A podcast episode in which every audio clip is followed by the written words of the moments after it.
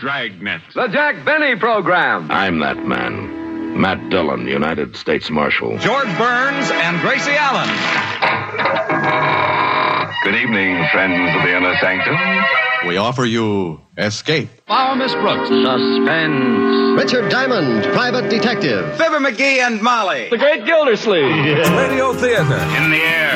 Dedicated to man's imagination, the theater of the mind. You know what our call letters WGN stand for, don't you? WGN Radio Theater The special three hour presentation. with Carl Amari and Lisa Wolf. All right, about eight minutes after 11 p.m. here on the WGN Radio Theater program, 403 in the series. It's July 13th. And you know what, Lisa Wolf? What, Carl? We have classic radio shows all the way until 2 o'clock in the morning. We're going to start things off with Richard Diamond, Private Detective, starring Dick Powell from 1949. Then it's the Phil Harris and Alice Faye Show from 1953 and the Damon Runyon Theater from 1949. That's our lineup. Um, Yeah? I'm ready for it. And did you know, uh, whenever you've been on a road trip and didn't know where to stop, well, we have a new sponsor. It's called bestoftheinterstate.com, and Randy Scott, the owner, is on the phone line. What's up, Randy? How are you, buddy? Doing well, Carl. Thanks for having us. I'm here with Meredith as well. Hi, Meredith. How are you? Hi, Carl. Good. How are you? Excellent. Tell us all about bestoftheinterstate.com. Bestoftheinterstate.com. The the main goal is to let motorists, whether in, they're in the RV, car, just to know the best destinations of the interstate. People are short on time now these days, and they can't be spending a ten mile hike off the interstate in the wrong direction when they could know where the best destination is. So if I'm driving to Florida, which I do oftentimes, I'm driving to Florida now, and I feel like I want a bed and uh, breakfast type of place. You'll I- all I got to do is go to bestoftheinterstate.com, and it'll tell me where to go. Now, there's not there. There's other people out there that do everything better than we do. Like we we. that that's very well put, Carl. Uh, I I uh, when I say that, I mean when we say the best, we mean uh, we go to businesses and we find family-owned businesses, privately owned businesses that are family-owned. People love what they do and and why they do it. Uh, if you want to know how many restrooms are at an exit, there's other places for that um, that do everything like that. But but we we mainly keep destinations close to the vest, and we only do the best. All right, so the best places are where you can find them on bestoftheinterstate.com. So uh, just go there, folks. Check it out. Make sure before you go on a road trip, map it out. Go to bestoftheinterstate.com, and you'll find the best places on the interstate. So where are you guys headed to right now? We just pulled into the world's largest truck stop in Walcott, uh, Iowa, to fill up. And the guy next to us just fired up a generator, so I apologize if you can hear that in the No, background. no, we can't. We can we, it's- we can hear you perfectly. All right, Perfect. so Yeah, uh, we we're going to Wyoming, uh, Sheridan, Wyoming, and uh, Carl, I got a I got a quick joke for you. I don't know all if right, you have I'm time. ready. I'm ready. I know you know those jokes you do that Lisa pretends to. La- I mean, uh, laughs at. he pretends to laugh. At, yeah. Uh, I got I got one. It's puns about radio frequencies should be banned. What is it? Say it again. I was on the. Well, let me do another one. That if I have to say it twice, it's not a good one. Uh, That was not I a was good on the one. internet. Sorry. I, w- I was on the internet and I was looking up radio, the history of radio, Right. and the two inventors. There were two people that invented the radio, and I was thinking to myself, they must have been on the same wavelength.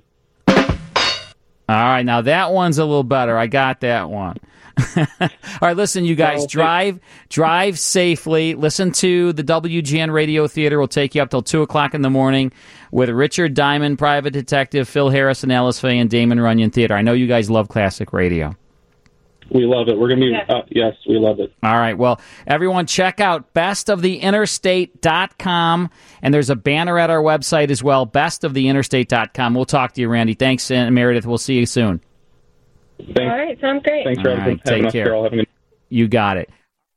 All right, so it is time uh, for our uh, first commercial break. When we come back, it's Richard Diamond, Private Detective. Stick around.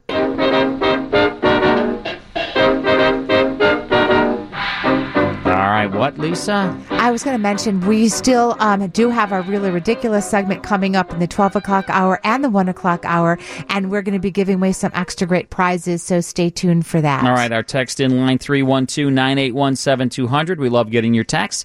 It's time now for Richard Diamond, Private Detective, a show created by Blake Edwards of the Pink Panther fame. He directed all the Pink Panther movies.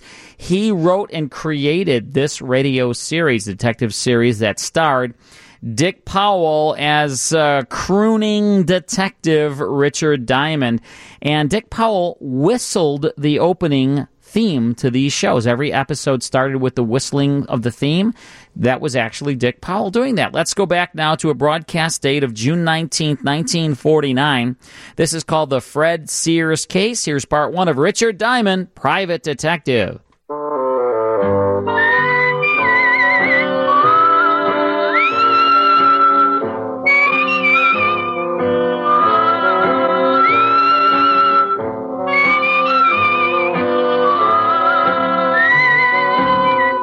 Here's Dick Powell as Richard Diamond, private detective.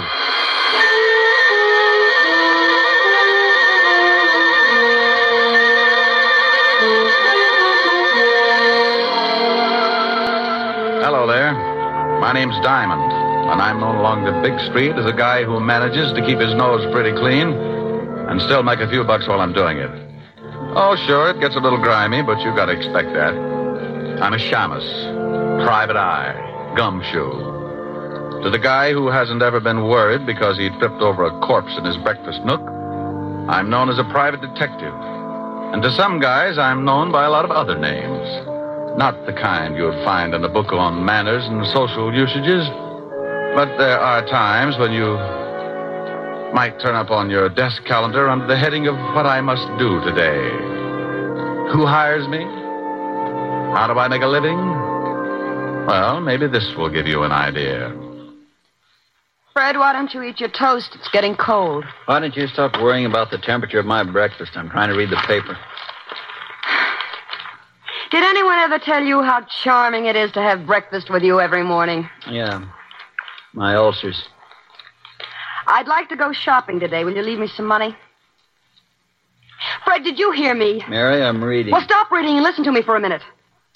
I need some new summer clothes and I want to go shopping today. Here.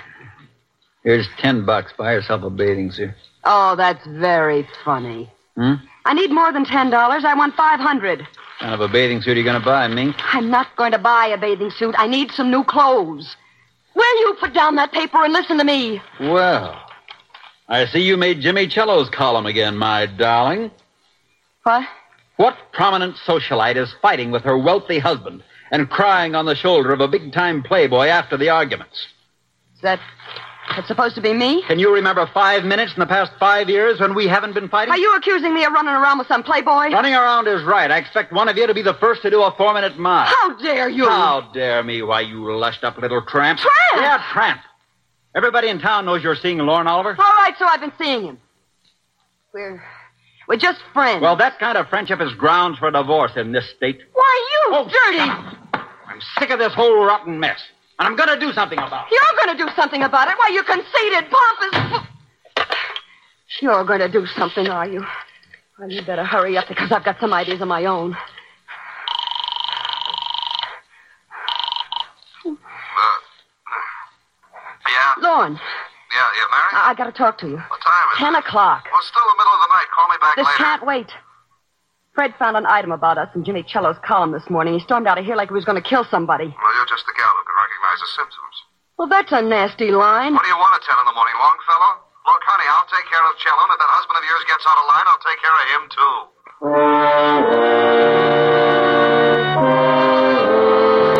You see what I mean? If things like that didn't happen, I'd be out of business. I'll lay you eight to five that before three o'clock this afternoon, one of those charming people will be walking into my office begging for help. Yeah? Rick, Oh, hello, Helen, baby. hi. You gonna take me out tonight? Sure, sure. I'll be over later. We'll have a quiet evening. No, no, I want to go dancing tonight. If you don't take me, I'll throw a tantrum. But, baby, I don't have the cash. I'm tapped this week. Well, if you won't let me me take you, borrow it from Francis. You told me yourself he was good in a bench. Yeah, but he's already black and blue from those three lunches at Lindy's. Besides, he's not only your butler, but he's a darn good businessman. He wants security. Well, I'll give it to him. He's already got my badge, my book on the ten best ways to sneak through transoms, complete with illustrations, and my gun. Haven't you got something else? Yeah, but I'm saving the right eye in case of an emergency. Keyholes, you know. Look, honey, let's go take in a quiet movie and. And I want to get dressed up and go to a nightclub. It's summer. The flowers are blooming and the fox has left his lair. Is what? I've been hibernating all winter and I want to get out into some nice smoke-filled dance floor. Why, Helen. Why, Helen, nothing. Please, Rick. Uh, hold it. Someone's knocking at my chamber door. Come in. Mr. Diamond? Yeah, pull up a chair. I'll be right with you. Who is it? I'm afraid to look. I haven't paid the light bill. This is a detective agency, isn't it? You, sir, have just won yourself a new economy home size murder sampler, complete with a matching set of bodies. Me? No. I haven't got time to listen to your bright remarks, Diamond. I want to hire you. What did he say? He doesn't like my bright remarks. You won't even admit they're bright. What else? No, something about wanting to. Uh, Something about what? uh, uh, what was that last statement, sir? It sounded rather cozy. I said I wanted to hire you. What?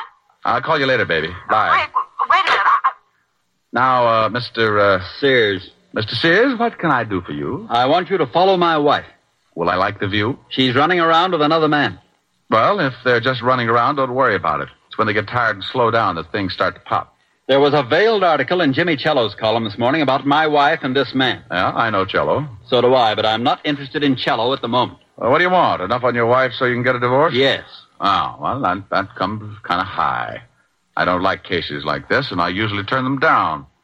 If you want me to swallow my pride, it'll take a $200 retainer and a 100 a day in expenses. I'll write you a check. Oh, oh, just like that, huh? I am quite wealthy. That's why I want the divorce, Mr. Diamond. There you are. Yes, sir. There I am.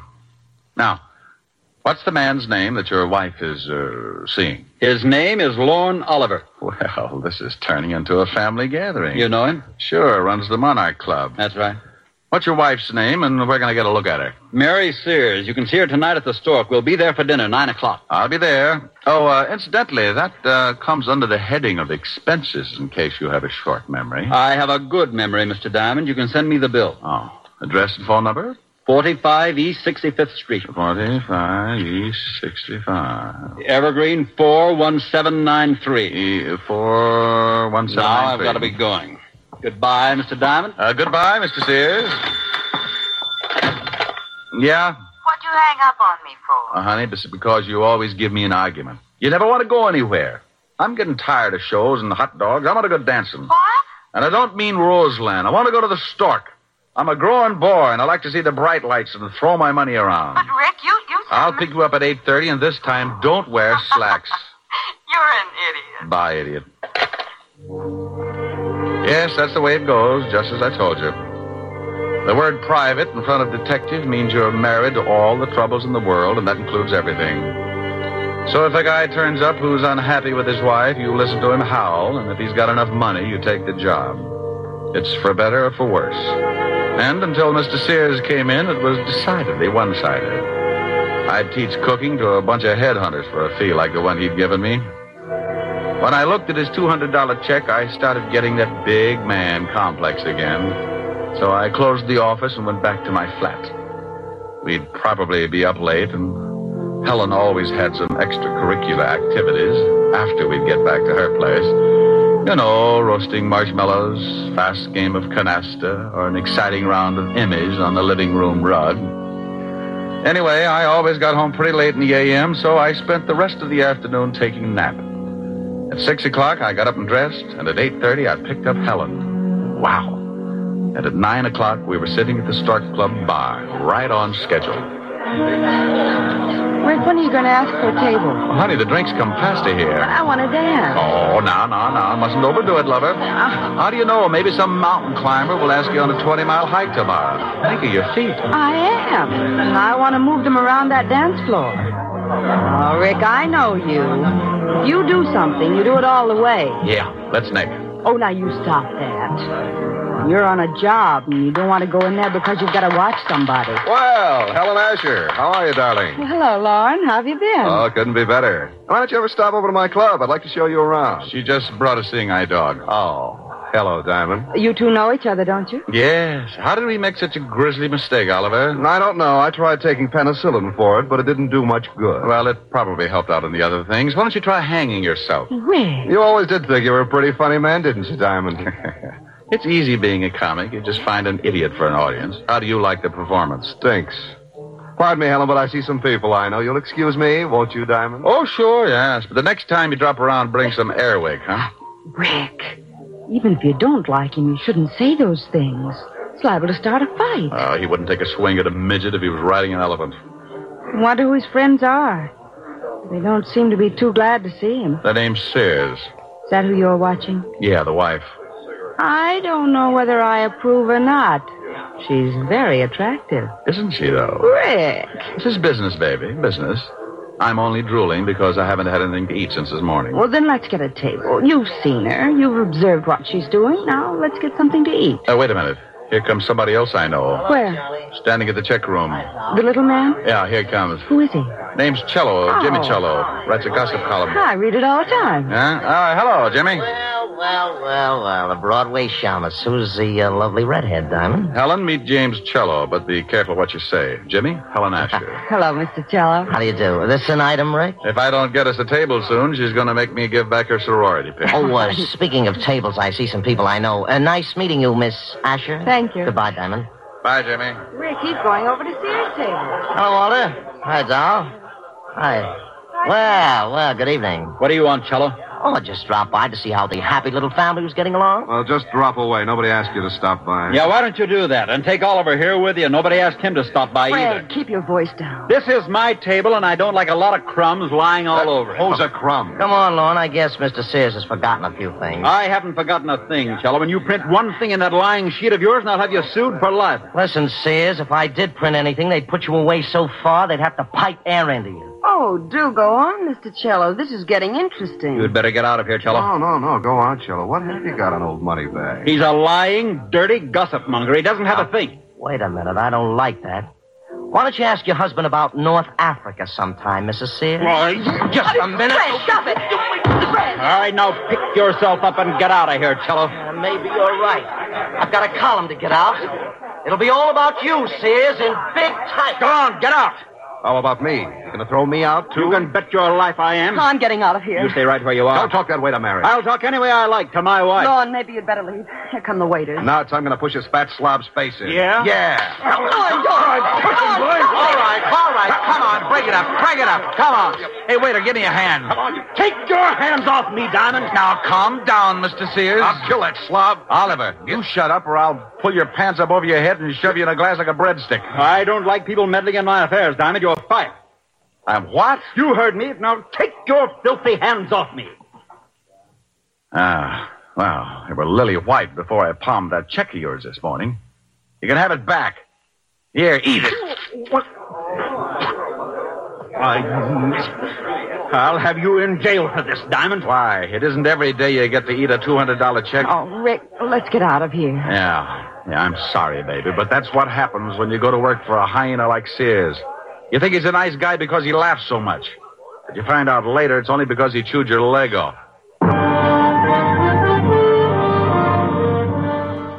That check would have tasted a lot better with some salt on it. I'm not a big salt fan. No. All right. The first portion Richard Diamond, private detective with the Fred Sears case. More after these words. Back to WGN Radio Theater with Earl Amari and Lisa Wolf. Thanks, David. It is 1137 here on WGN, and we're listening to Richard Diamond, private detective with the Fred Sears case. Here's the conclusion. We left Sears still spitting out pieces of the check I'd shoved down his throat and headed for Helen's apartment. I was sore. When I get hot under the collar, I don't make for good company.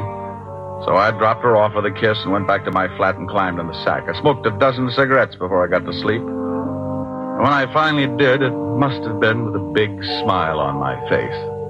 All night I kept dreaming that Lauren Oliver and Fred Sears were beating themselves to death with hot paper sacks.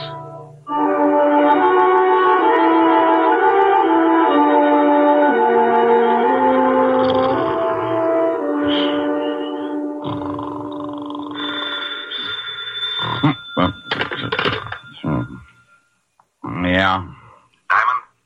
This is Sunshine Market. Locks popovers are specialty. Now, you stop clowning and get over here right away. Walt? Lieutenant Levinson, Oh, oh.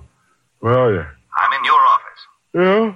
Well, if any clients come in, give them a good sales talk. Tell them how many people you've killed or something. There's a guy in your office now. Prospect? Depends on what you're talking about. I think his name is Fritz Sears. Uh, tell him to go home. He canned me last night. I don't think he'll listen. All right, all right. So he's sore. He's got a right to be. He's dead.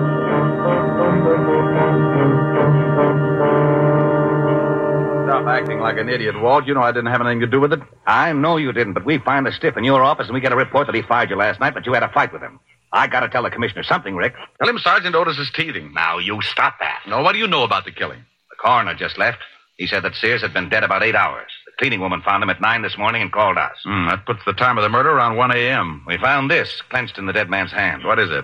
An article torn out of the morning papers. Here, read it. Ah, Jimmy Cholo's column. Read it. All right, I will. Don't yell at me. Ah, Fred Sears, wealthy import export man, is having troubles. He's finding it hard to explain about his past doings in North Africa, and at the same time, he's finding it just as hard to explain his wife's interest in the local playboy, nightclub owner Lauren Oliver. He got so mad at the Stark Club. Oh, I was there. I was there. He got so mad at the Stark Club last night that he took a poke at your columnist and then tried to beat up Lauren Oliver. Will this lead to a rematch between Oliver and Sears? We're having the whole bunch of them picked up. Walt, Walt, before you do that, give me a couple of hours, will you? Try to dig up your killer. I can't. You know what we've got to do. It's routine. Well, the commissioner's already having fits every time he hears my name. Now, look, Rick. Walt, I got a business to protect. And if he finds out the stiff was killed in my office, he'll probably haul in my license. Yeah. One hour, Rick. Ah, That's all I can give you. I got a job, too. Ah, thanks, Walt. I suppose you've got an alibi for one o'clock. Call Helen. We were toasting marshmallows.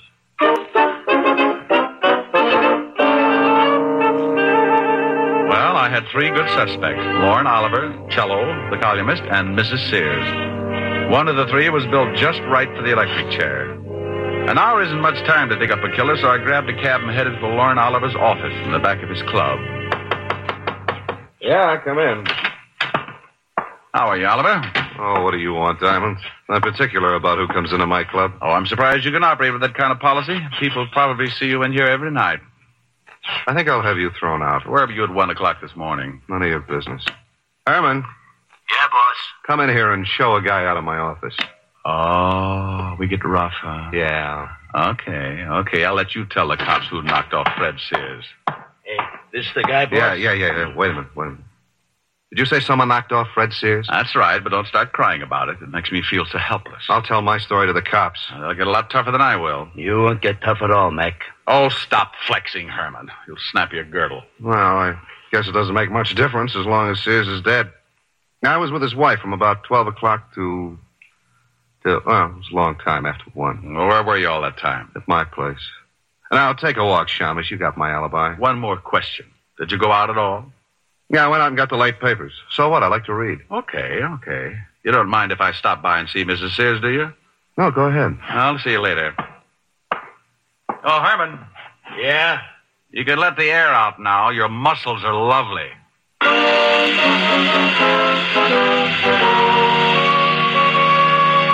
Well, Oliver had a good story if it checked, so that left me with two more stops.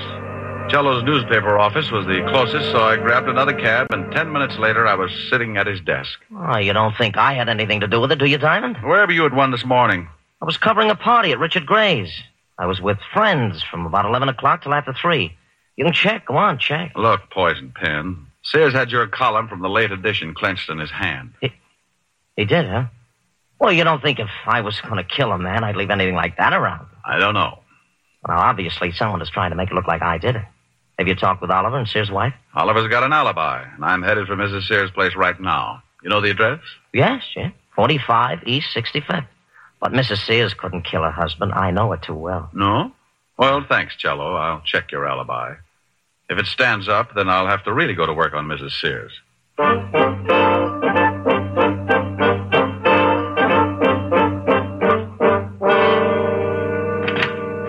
Yes? Mrs. Sears?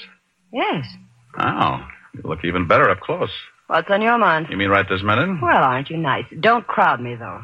I can keep up a pretty good average in this league. I'd say about a 1000 May I come in? I think so. If you keep talking, I like to hear nice things. Well, Uh, you deserve them. But I can think of some nice things to say about a panther. We'll talk about my family some other time. Can I buy you a drink? It's a little early, unless you got some milk. Milk? Where's your husband? Oh, you know about him, huh? Oh, I'm sorry. This looked as though it might work into quite a friendship. Where is he? I haven't seen him since last night. Why? Is he a friend of yours? He's been using my office. Oh? Yeah, yeah, he died there last night. What? Everybody is so surprised. But uh, how? Who did it? That's what I'm trying to find out, lover. Where were you at 1 a.m.?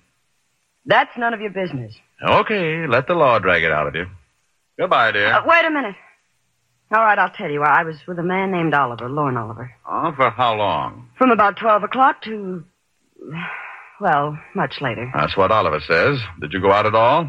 just to get the papers. That checks with Oliver's story, too. Did you go out alone? Why, uh, uh, no, I, I went with Lorne. He says he went out alone. Oh, well, yes, yes, he did. I thought you said you went out with him. Well, that was later. Lorne was the one that went out to get the papers. Okay, what time was it? About two. Oh. When you both went out or when Lauren went out to get the papers by himself? Uh, when Lorne went out.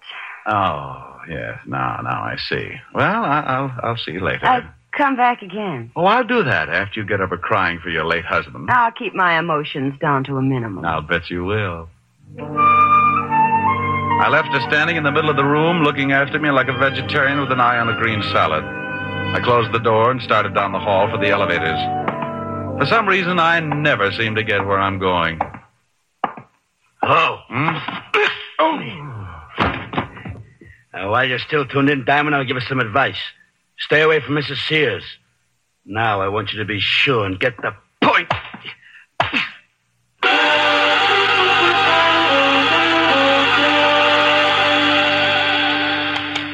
Rick. Rick, come on, snap out of it. Ah, mm-hmm. I'll go away. Come on, you don't look so good. Uh, it matches the way I feel. Oh, here's a new line. Where am I, Walt? In Mrs. Sears' apartment. Hello, handsome. She heard the scuffle in the hall, came out, found you, and called me. Swell. Who did it? I didn't see him, but his voice sounded like a thug that Lauren Oliver keeps around the patty cake with. Oh, that was probably Herman. Lorne is so jealous. Well, your hour is up, and now I'm going to haul them all in, including this Herman. Oh, do you know Herman, Walt? Uh, Sure, Herman Sharp. Got a record a mile long. Walt, if a guy wanted to hire a killer, where would he go? You know all the stoolies as well as I do. Yeah. Mrs. Sears, what was the fight about last night at the Stork? Oh, a columnist named, named Cello threatened my husband that he was going to print something in his paper. He said something about North Africa, and Fred hit him. North Africa? This is really getting mixed up. Was your husband ever in North Africa? Yes, during the war, he was a captain in the army.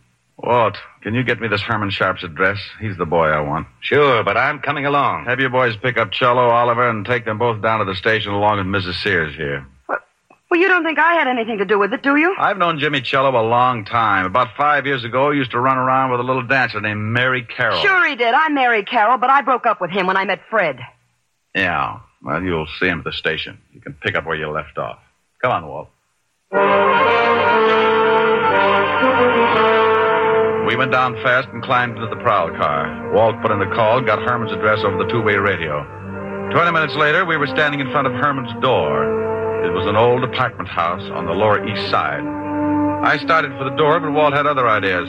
Rick, we can't go in there. Why not? Because I haven't got a search warrant. Well, you gotta go in if you want to crack this case. Not without a search warrant. Search warrant for what? To go in. Well, what do you want to go in for? I don't want to go in. You do. Do what? Go in. Well, go ahead. I haven't got a warrant. Well, what are you looking for? Herman Sharp. He's probably in there. He is? Sure. Well, what are we waiting for? Oh, what did I do that for? For that. What? Herman Sharp. Oh. Ah, is he dead? Yeah, then Sharp. What are you looking at? Newspaper on the floor. This morning's. Huh. Hmm. Cello's column's missing. Been torn out. Then Herman's your killer. Swell. Who killed Herman? Don't you know? I'm not going to start that again. Walt, go on back to the station. I'm going to check something and make a phone call. I'll be down in half an hour and point out your killer. Come on, don't just stand there and do something. Now Now, calm down, calm down, This everybody. is ridiculous. I want my lawyer. You'll get one later. Relax, Oliver. They can't hold us much longer. How do you feel, Mary? I don't like this any more than you do.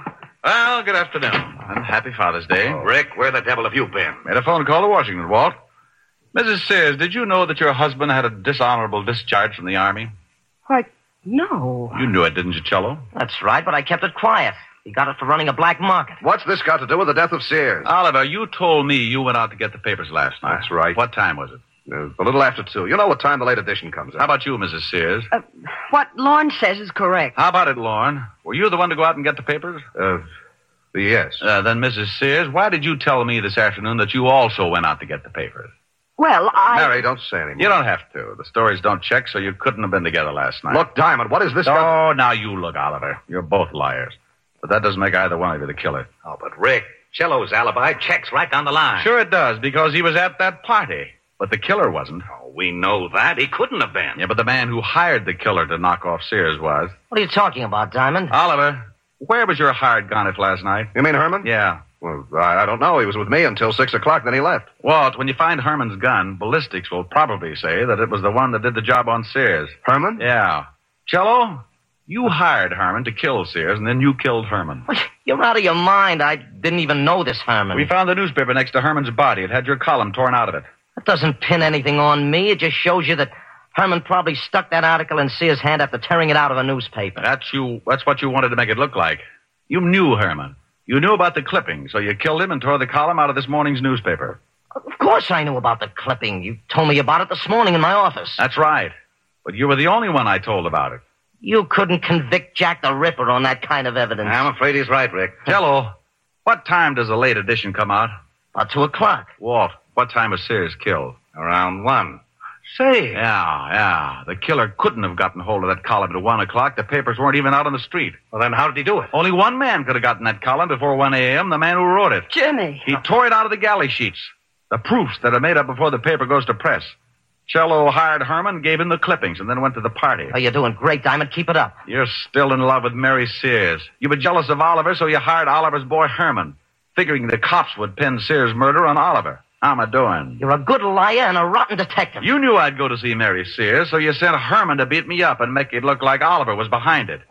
You tried to frame Oliver all along the line. Why, you cheap little scandal snooper. I'll fix it so you don't blame anybody. Wait a minute. All right, break it up. Come on, break it down. Break it up. Hey, Walt. What is it, Rick? Bye.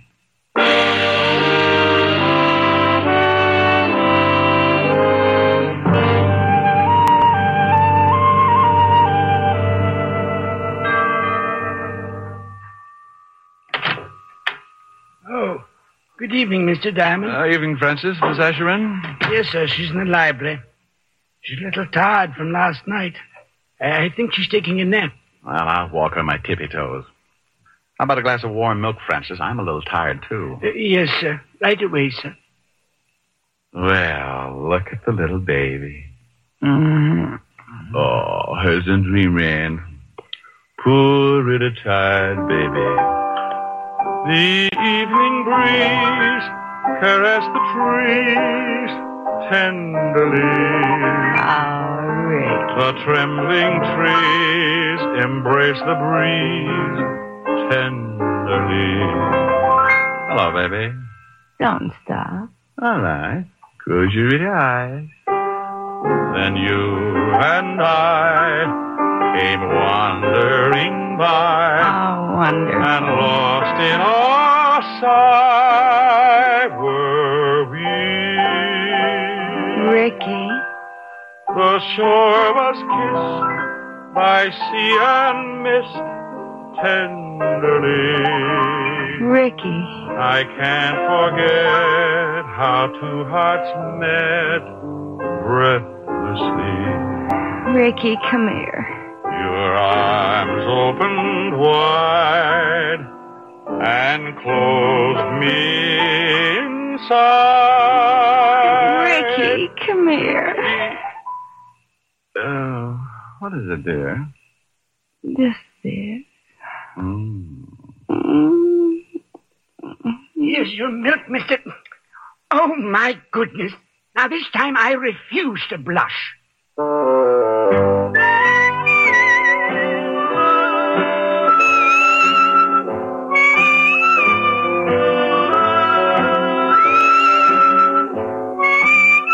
have just heard Richard Diamond, Private Detective, starring Dick Powell. Helen was played by Virginia Gregg, Lieutenant Levinson by Ed Begley. Also in our cast were Wilms Herbert, High Averback, Joan Banks, Polly Bear, and Sidney Miller. Music was under the direction of David Baskerville.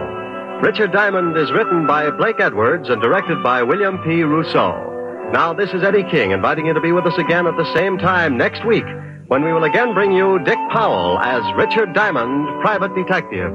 This program has come to you from Hollywood. This is NBC, the National Broadcasting Company.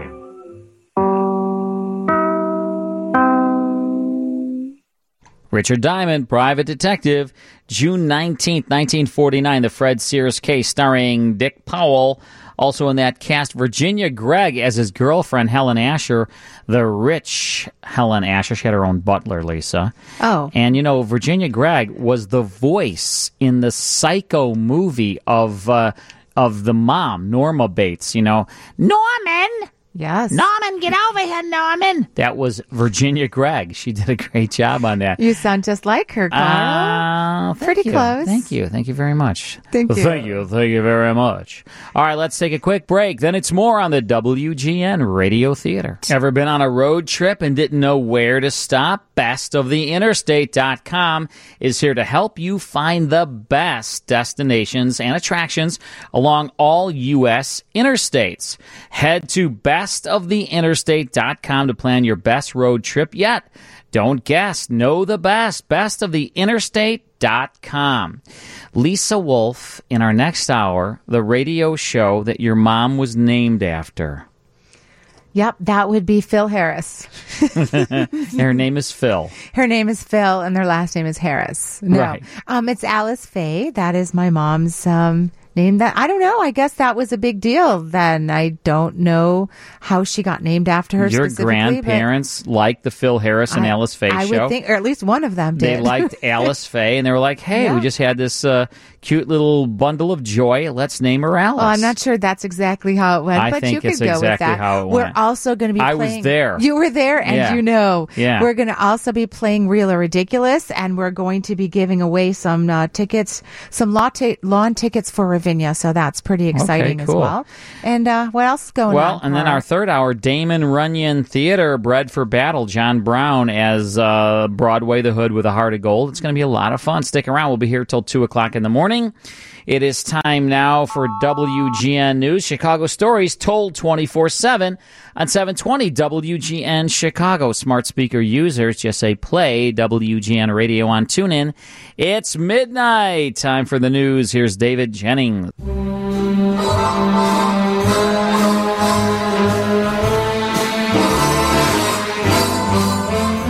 I think Ashley's in a romantic Let's mood. take it nice and slowly. We did not mention What? that we have Ashley Byhun producing the show tonight. What? Did we, Ashley? I don't know. I don't think I'm we here. did. Carl, that was an oversight. By I'm gonna me do, or yeah, by you? Yeah, you opened the show. So it was your oversight. So I'm going to fix that. So we have Ashley Byhun filling in this whole weekend for Shantae. World's greatest producer. And we're so happy to have you join the on team. the world's greatest newspaper radio station. Ashley Byhan is here. What's up, Ashley? How She's- you doing? She's adding doing some good. romance to the Yeah, I show. got Yeah.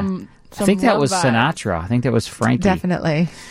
All right, in this hour, we have uh, Phil Harris and Alice Faye going back to 1953, a very funny episode. Then after that, the, uh, whoa, what was that? And then the Damon Runyon Theater from 1949. All of these great radio shows that you hear on uh, the WGN Radio Theater, all of these shows in perfect quality, no editing, never a repeat, available to you at the Classic Radio Club. And Ashley's mom is a member. She is a Classic Radio Club member. She's been a member for a very long time, right, Ashley? A very long time. She gets her CDs. She listen away. You, you, her, your um, mom and was your that? dad. Your mom and your dad listen to the CDs. They do every time they come in. She's like, I got another one. That's so great. Yep. Um, you can sign up too, folks. You can be a Classic Radio Club member. Lisa and I and Mike Costella, we created this club for our listeners. You'll get 10 shows each and every month sent to you on CD, on five CDs in a collector case. Or if you don't want want CDs, if you'd rather have digital downloads, that's available too. Just go to our website, classicradioclub.com, and you'll see that there's two ways you can join. You can join as a CD member or a digital download member. Check it out, classicradioclub.com. Be a member like Ashley Byhan's mom, right? And so many of our listeners, hundreds and hundreds of our listeners. Okay, Richard, uh, see, Phil Harris and Alice Face coming your way, but uh, first it's time for Is It Real or Is It Ridiculous? brought to you by Cat's Pride. The time has come. The celebrity is Robin Williams, and we're going to be giving away a pair of lawn tickets to Ravinia on July 21st to see Ghostbusters celebrating its 35th anniversary. All right. Well, call us uh, at 312 981 7200. Right, or 312 981 7200. What caller We're would you looking for like? caller number five. Call right now, and we'll be right back. Let's get ridiculous, Lisa. All right, we've got Lulu on the phone. Hey, Lulu. Good evening. I love you guys, and I'm so excited. I'm so nervous. Oh, don't be nervous. Oh, you don't have to be nervous for me. Carl may You be a little know, bit. He's a little scary, I- I but mean, it's- I'm good. It's nervous talking to me. I, know, I, Lulu. I, I would be nervous with him too. Um, Lulu, we're so glad that you were caller five, and we're going to do a little real or ridiculous with Robin Williams. You ready to go? No, forget it. I just I'm want ready. to. No, forget it. I just want to talk to Lulu. Lulu, what's Okay, go going on? ahead. How are you? How's it going? fine. Is everything good?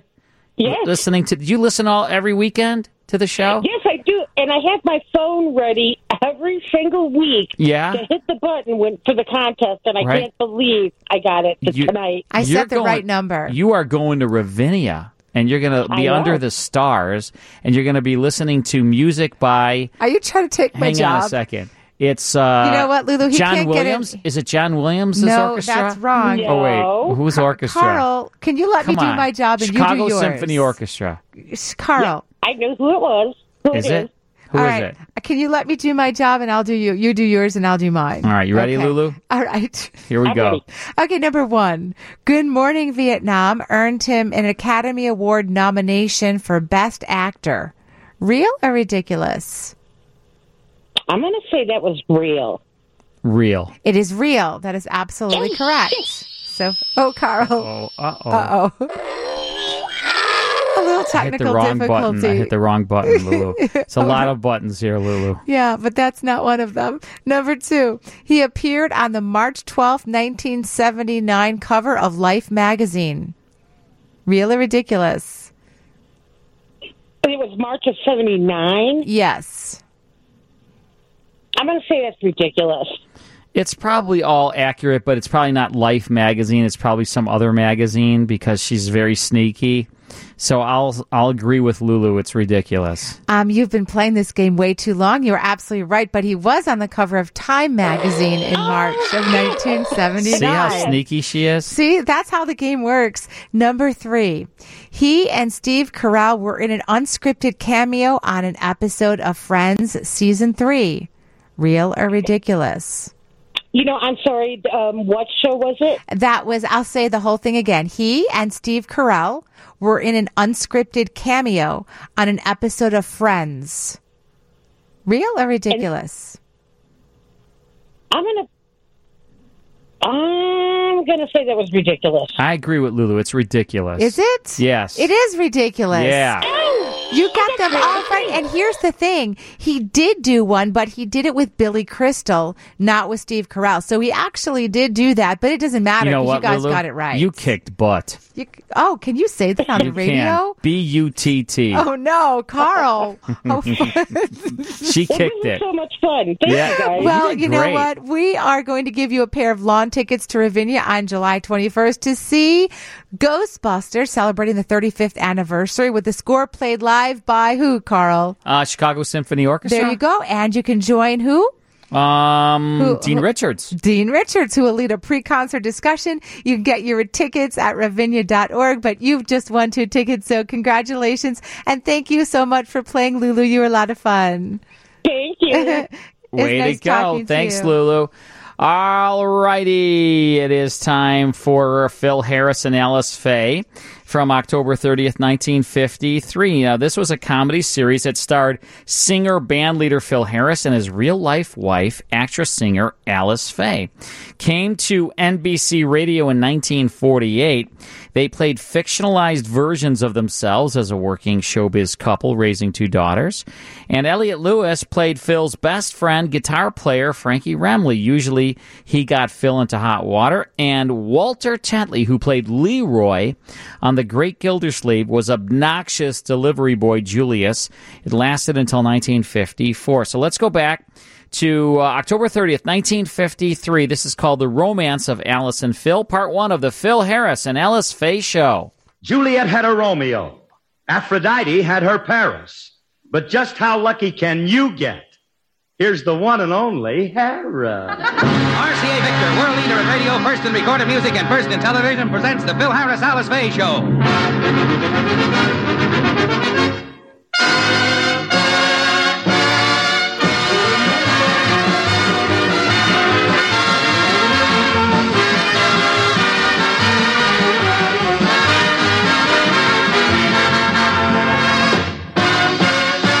For your enjoyment, here is the Phil Harris Alice Faye Show, transcribed, written by Ed James, with Elliot Lewis, Walter Tetley, John Hubbard, Janine Roos, Ann Whitfield, Walter Sharp in his music, and yours truly, Bill Foreman.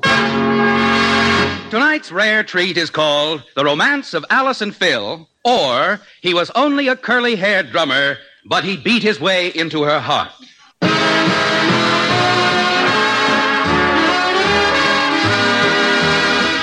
And now the stars of the RCA Victor program, Alice Faye and Phil Harris.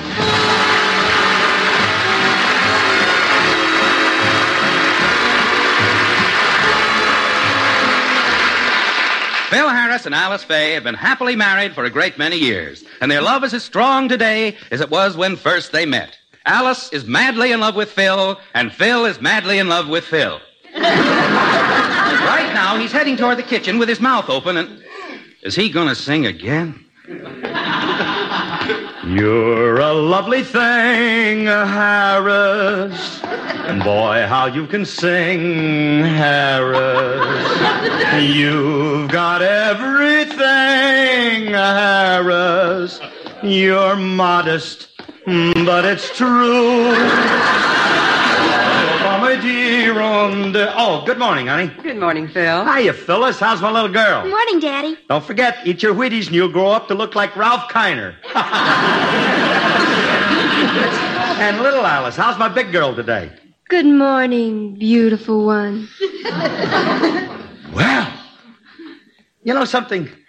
Little Alice, you're getting prettier all the time. Wow. And smarter, too. She wants you to fix her bicycle. That isn't true.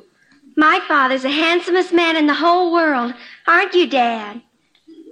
Oh, I wouldn't say that. of course, I do have my share of savoir faire. When I first met him, he didn't even have bus fare. Alice, that happens to be a very old joke. Well, you used to ride a very old bus. All right, all right. Hey, honey, what do you got for breakfast? Well, nothing for about ten minutes. Gee, that just give you time to fix my bicycle. See, what did I tell you? All right, all right. Where's the bicycle, Matahari? It's in the garage. Well, let's see if we can fix it up. We'll be outside if you want us, honey. Oh, thanks, Dad. You're so wonderful. You're so clever and strong and handsome. And... Come on. Oh, she'll do all right, that girl. Mother, didn't Daddy really have bus fare when you met him? Oh, of course he did, honey. I was only joking. Mom, you know, Alice and I have been wondering for quite a while. How did you and Daddy first meet? Well, it, it was really very simple. Uh, would you like to hear about it? Gee, I sure would. Well, um, I had just finished a picture out at 20th Century Fox, and my leading man suggested that we celebrate. And in those days, that meant dancing at the famous Coconut Grove. So that's where we went.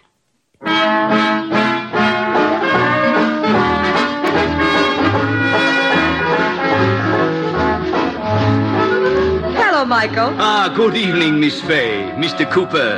How many in your party, please? Uh, just two. My, it's quiet in here tonight, isn't it? We. Business is, uh, f- well, business is, uh, how you say, Stinking. Uh, How's the new band doing? Oh, fair, only fair. I- Is this table all right, Mr. Cooper? Oh, this is fine, Michael. Thank you. Uh, tell me, uh, this is the same Harry Barris who used to sing with Bing Crosby, isn't it? Eh, Barris? Oh, his name isn't Barris, Miss Fay. It's Harris, Phil Harris. Oh, dear, and we came all the way down. Who's Phil Harris? Well, he's a young fellow. He's not too bad. Of course, he's no Guy Lombardo. Which one is he? Oh, he's the drummer, the curly-haired kid with the smile. Oh, The same as usual, Mr. Cooper. uh, Michael. Yes, Miss Fay? Uh, Michael, I I think he's coming over here. Well, I just send him away. We can't have no, him. no, Mr. no, let him come. Might be very interesting. Well, as you say, madame.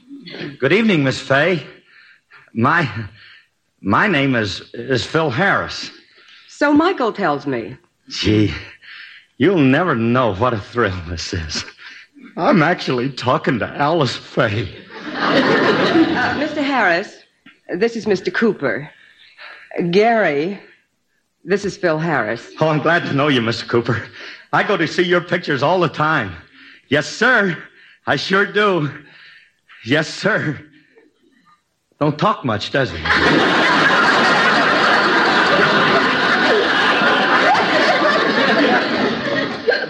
Uh, it was nice talking to you, Mr. Harris. Well, look, Miss Fay, I, I, well, I mean, I don't want you to think that I'm, I'm being fresh or nothing, but, well, bold. But could, could I come out and see you make a picture? Well, You'd uh, never even know I'm there, honest, Miss Fay. I mean, uh, oh, could I please? Well, um, call me at the studio sometime, huh? Oh, thank you, Miss Fay. so long, Mr. Cooper. I enjoyed our conversation. Guys, wait till I write home and tell my mother I met Alice Fay.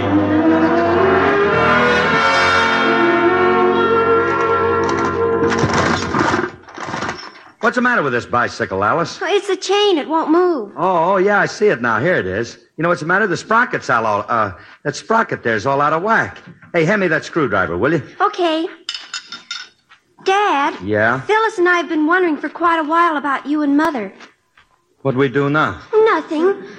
We were just wondering how you met, that's all. How we met? Oh, kid, didn't I ever tell you that? Ooh, that was a night that was a night your mother'll never forget. yes, siree. You see, I just opened at the famous Coconut Grove, and your mother came down there with some movie guy named Snub Pollard.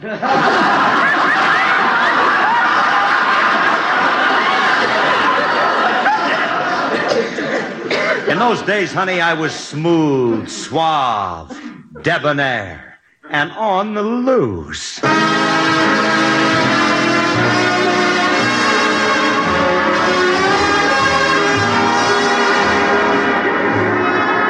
Oh, g- good evening, Miss Fay, Mr. Cooper. Hello, Michael.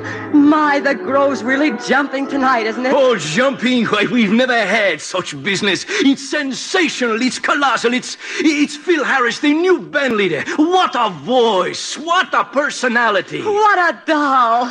I tell you, Miss Fay, that curly-haired kid is the greatest thing since Clara Bow. what a doll! Oh, wait till you hear him. You've never heard such talent. Oh, oh, here he comes. He's going to sing. Oh, oh. Poor Miss Fair.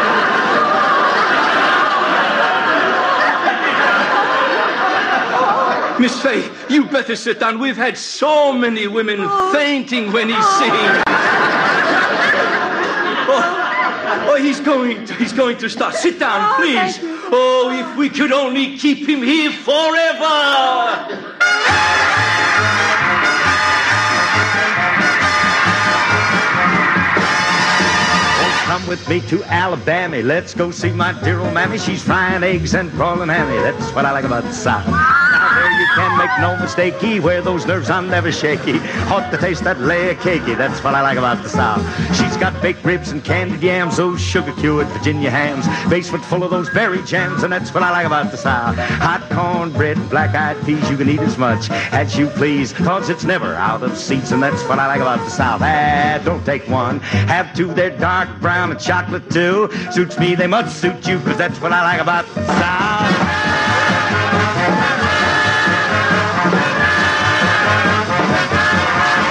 Well, it's the way, way down where the cane grows tall, down where they say you all walk on in with that southern drawl, 'cause that's what I like about the South. It's down where they have those pretty queens keep a dreamin', them dreamy dreams. Well, let's eat them chitlins in New Orleans. That's what I like about the South.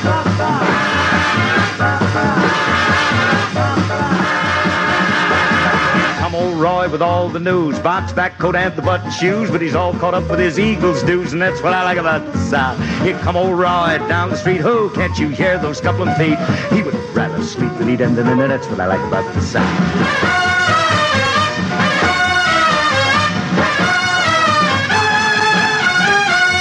Now every time I pass your door, you act like you don't want me no more. Why don't you shake that head and sigh? I'll go walking right on back on, on, on and on and on. Honey, when you tell me that you love me, then how come you close your eyes? Did I tell you about the place called Do I Diddy? It ain't no town, it ain't no city, just awful small, but oh so pretty will do I.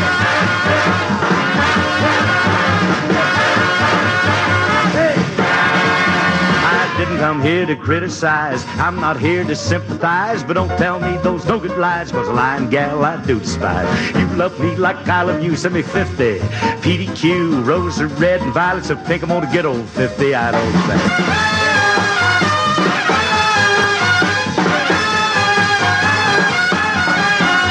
She's got backbones and butter beans, ham, hocks, and turnip greens. You and me and New Orleans, and that's what I like about the South.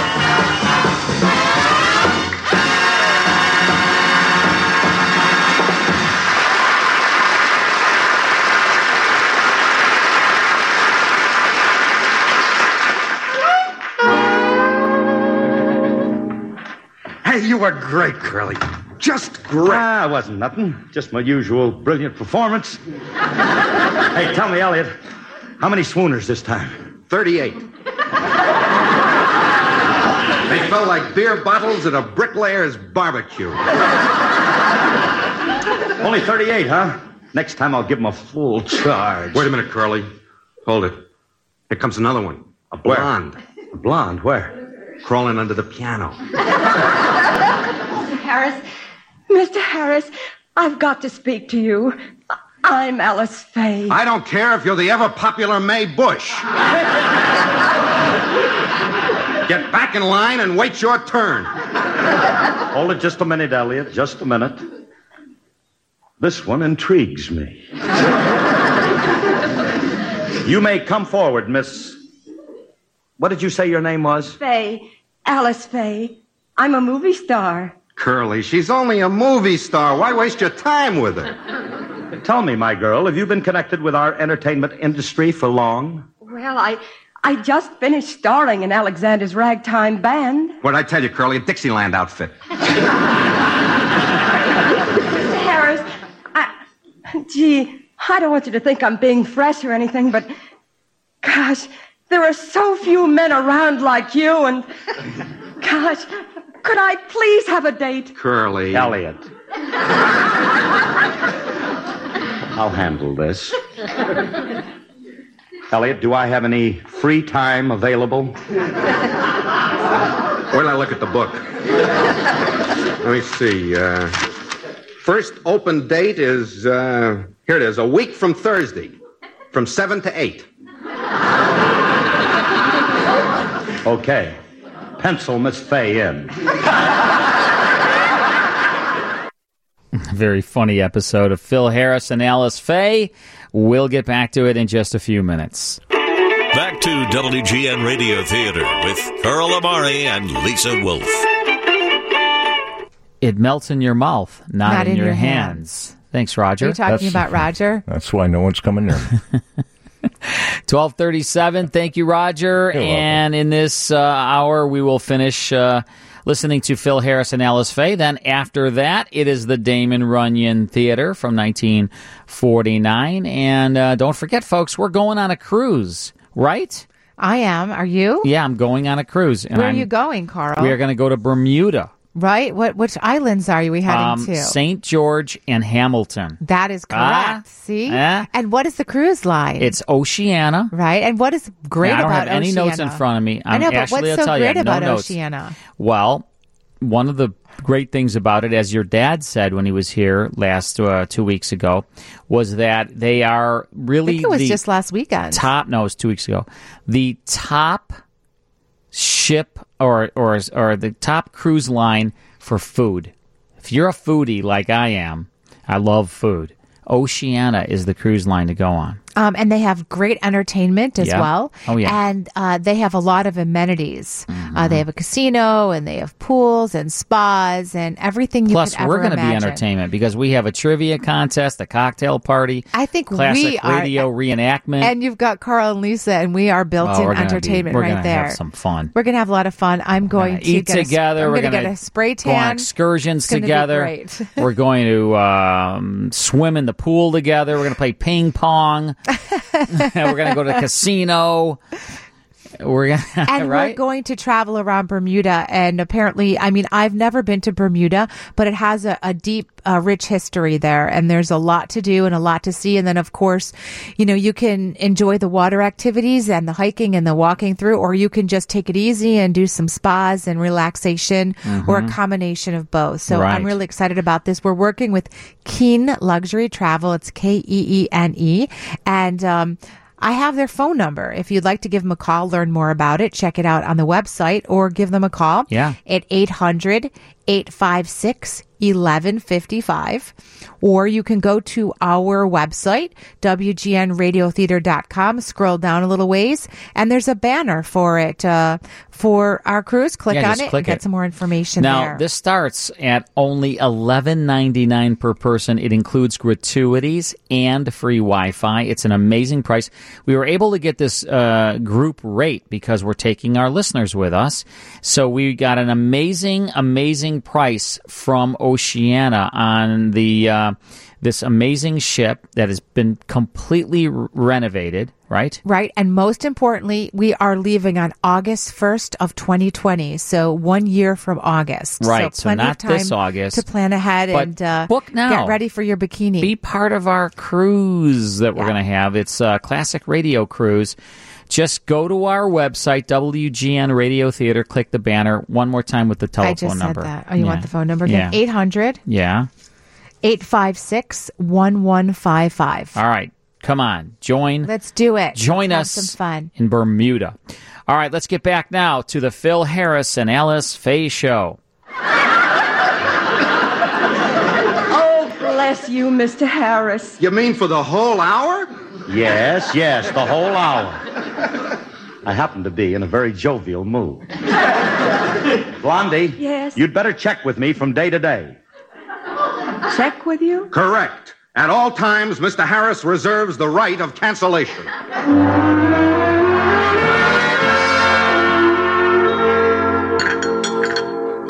Mother. Yes, Phyllis. Did Daddy call you at the studio? He did better than that. One day when I was real tired, he even talked me into a date. And did your Uncle Willie bawl me out? He was fit to be tied.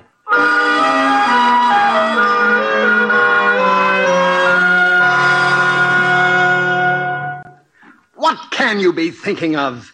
Alice, how can you possibly let yourself stoop so low? Oh, Willie, stop being so dramatic. Dramatic! I have every right to be dramatic. I can understand you going out with a, a bassoonist or a harpist, but a drummer.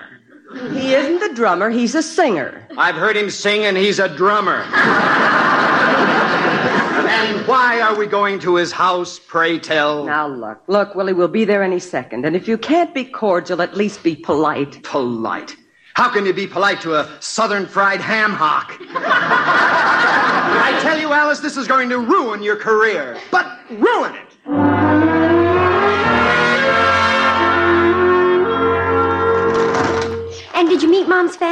Did I? Did I meet her family? And were they ever nuts about me?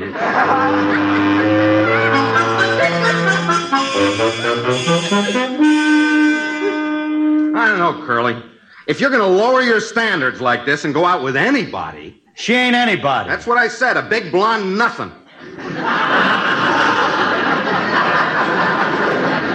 and you're giving her a whole hour. I'll answer the door. Wait until it finishes the phrase. that happens to be my theme song. Okay, now open it. I don't get it, Curly. You give Greta Garbo and Joan Crawford the brush, but you waste a whole hour with this kid. Will you please open the door? It's criminal. That's what it is. It's criminal.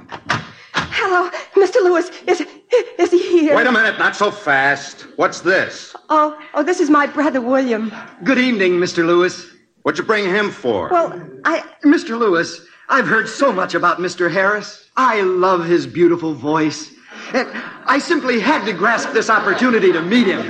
He'll only stay for a minute, please, Mr. Lewis. Please, please, please, please, Mr. Lewis. Please, please, Mr. Lewis. I don't know. Hey, Curly. Tut, tut. It's okay, Elliot. Let them in. You may go in, but don't get too close. Oh, Thank you. Mr. Harris, you'll never know what this means to me. Look, Roy, I can only give you a few minutes. Speak up, please. Let's have it. Come right out. Mr. Harris, oh, I, I hardly dare ask, but, but could I have your autograph? Autograph? Mr. Fay, how dare you? But, but all I need is his, and, and then I'll have the big three The big three? Washington, Lincoln, and you.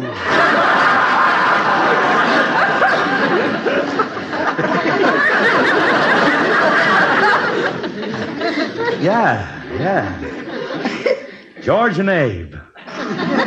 We do make a provocative trio, don't we? Will you, Mr. Harris? Please? I'll think about it. Just leave, uh, leave the book there on the table. I'll think about it. Elliot. Yes, sir? Tell the girl she may approach me.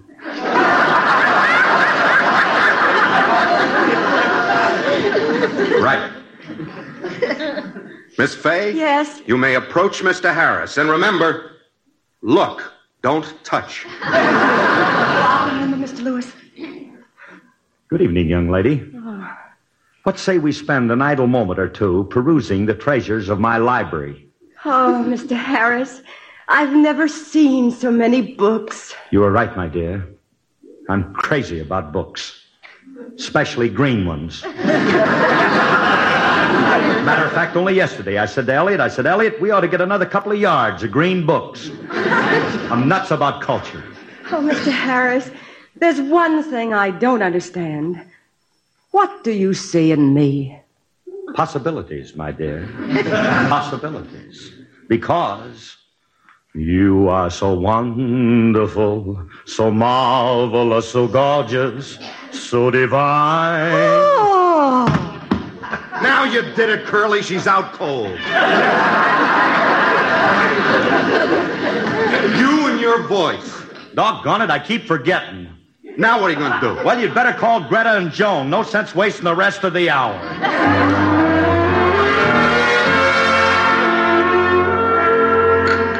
I wonder what they're doing out there. Can't take this long to fix a bicycle. Mother, did Daddy propose to you on your first date? No.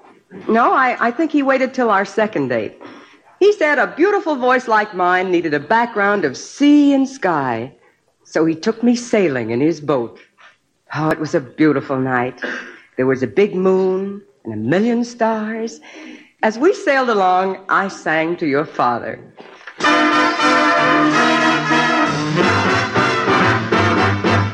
Why don't we go walking tonight while the moon is shining? The lovely light you can tell at a glance. It's a night for romance. The night night is young, skies are clear.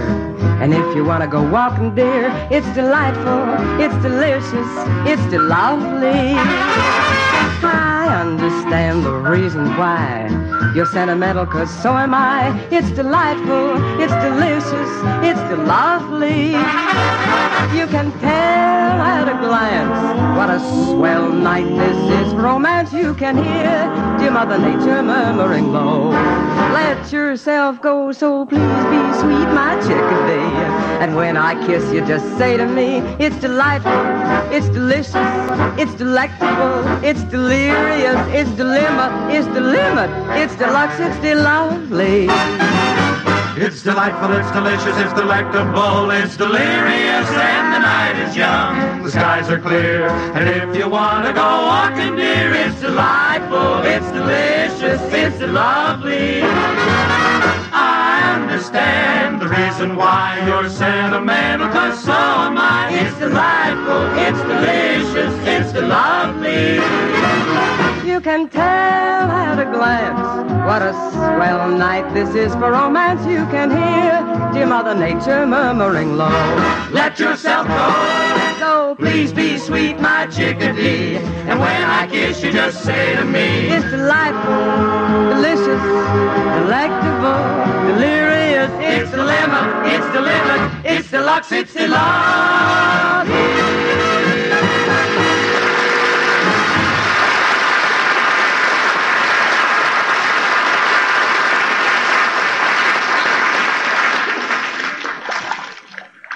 Oh, Miss Fay, that was divine. Phil, Yes, Alice. you told me you had a boat. Well, what's this, a banana peel? you know, they don't make canoes like this anymore.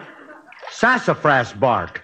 Well, it's beautiful, Phil. But then everything's beautiful. It's a beautiful night, a beautiful moon. Hey, Elliot. Yeah, Curly. Could you play us some romantic mood music? Happens to be my business, Curly.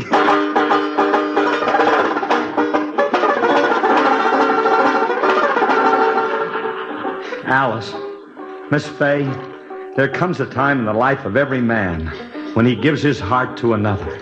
And as the wild waves beat on the rocky shore, it seems. Elliot, can't you play anything better than that? Stop it. I can't help it, Curly. Julius keeps splashing water on a banjo. Julius, will you cut it out? I gotta keep paddling, don't I? You think this garbage scour's moving by itself? Well, stop splashing water on Elliot's banjo. He can't play. This I grant yous. He'd make better music if he put the banjo in the lake and let a barracuda nibble on the G string. You keep rowing, you little creep, or I'll flatten your head and use you for a paddle. music, he calls it. I heard better music when my old man backed into the fuse box. Alice. What home? What timber? Me father's the only living grocer to hit the sea above high noon. Going up and coming down. Julius, just paddle, paddle, will you please? Music. A nickel cigar box and a broomstick, and he calls it music. You were going to say something, Phil? Oh, yes, honey. Alice. Alice, my dear. Wait till I get tuned up, Curly. Never mind. I'll try it a cappella. Whatever that means. Alice, Yes, Phil. honey, I, I'm no good at speeches, but will you. No! didn't ask you, you little thing. no more, Miss Fay, please. What, Julius? Think of the future. The horrible future. Day after day, night after night. Nothing but hominy grits. Elliot. Fried hominy grits, baked hominy grits, stewed hominy grits. I'll get him, Curly. Grits to the right of you, grits to the left of you, volley and thunder. Go ahead, Curly. Alice, Yes, Phil. Alice, I. Yes? Could you. I mean, if I. uh, If you. Phil Harris, are you proposing to me? Hurry up, girl. He's beginning to bite. Alice. Alice, will you marry me? Now that you mention it, uh, I'd be glad To.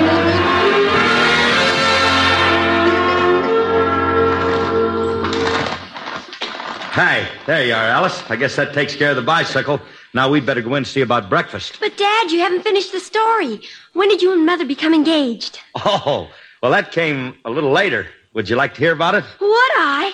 Was it romantic? Was it romantic? Errol Flynn's been using the technique ever since. you see, honey, in them days I had a yacht anchored off Catalina.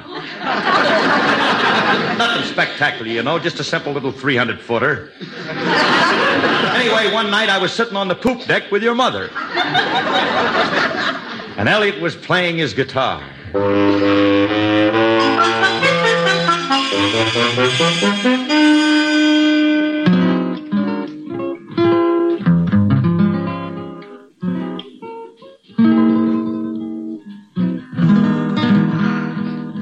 Oh, it's lovely, isn't it?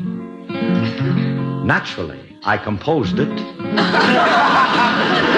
And the moon. Isn't it beautiful? I can't see it. Elliot. Yes, Admiral? Tell the captain to turn the boat around so I can see the moon. Aye, aye, sir. Right away, sir. And Julius, Yes, Master. you've stopped fanning. Forgive me, Master, but I forgot myself. I sit here looking at your gorgeous profile and nothing else seems to matter. All right, Julius. When I look at that coily hair, them coily teeth, them eyes that sparkle like two rubies in a setting sun, I said all right. shoulders like twin rocks of Gibraltar, arms like the twin pillars of Hercules. Julius, stop kissing my hand. It ain't sanitary. Mr. Harris, beautiful Mr. Harris, will you do one little thing for me? Just one little thing. What is it, Julius? First, you have to promise. You'll do one thing for me, won't you? One puny little thing. All right, Julius, I promise. What is it? Marry Miss Fay. Marry Miss Fay. You promised. I'm a witness. But I never said that You I. said you'd do anything. And I picked marriage. Oh, Phil will be so happy. We're all so happy.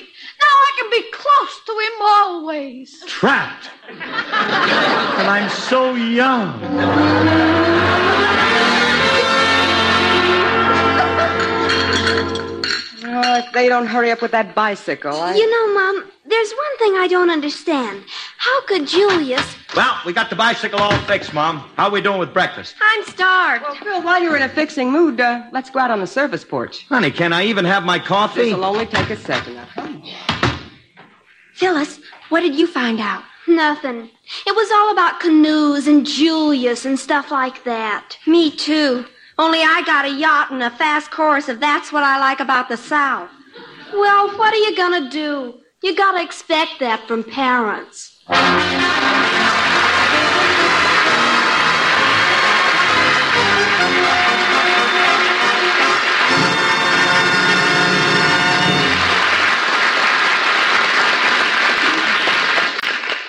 We're a little late, so good night, folks. You've been wonderful.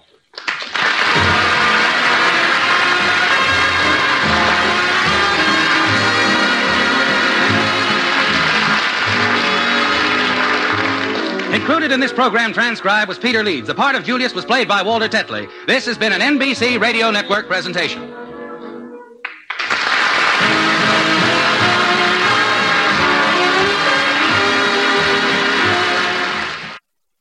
And that is the Phil Harris and Alice Faye show, October 30th, 1953. How Phil and Alice met.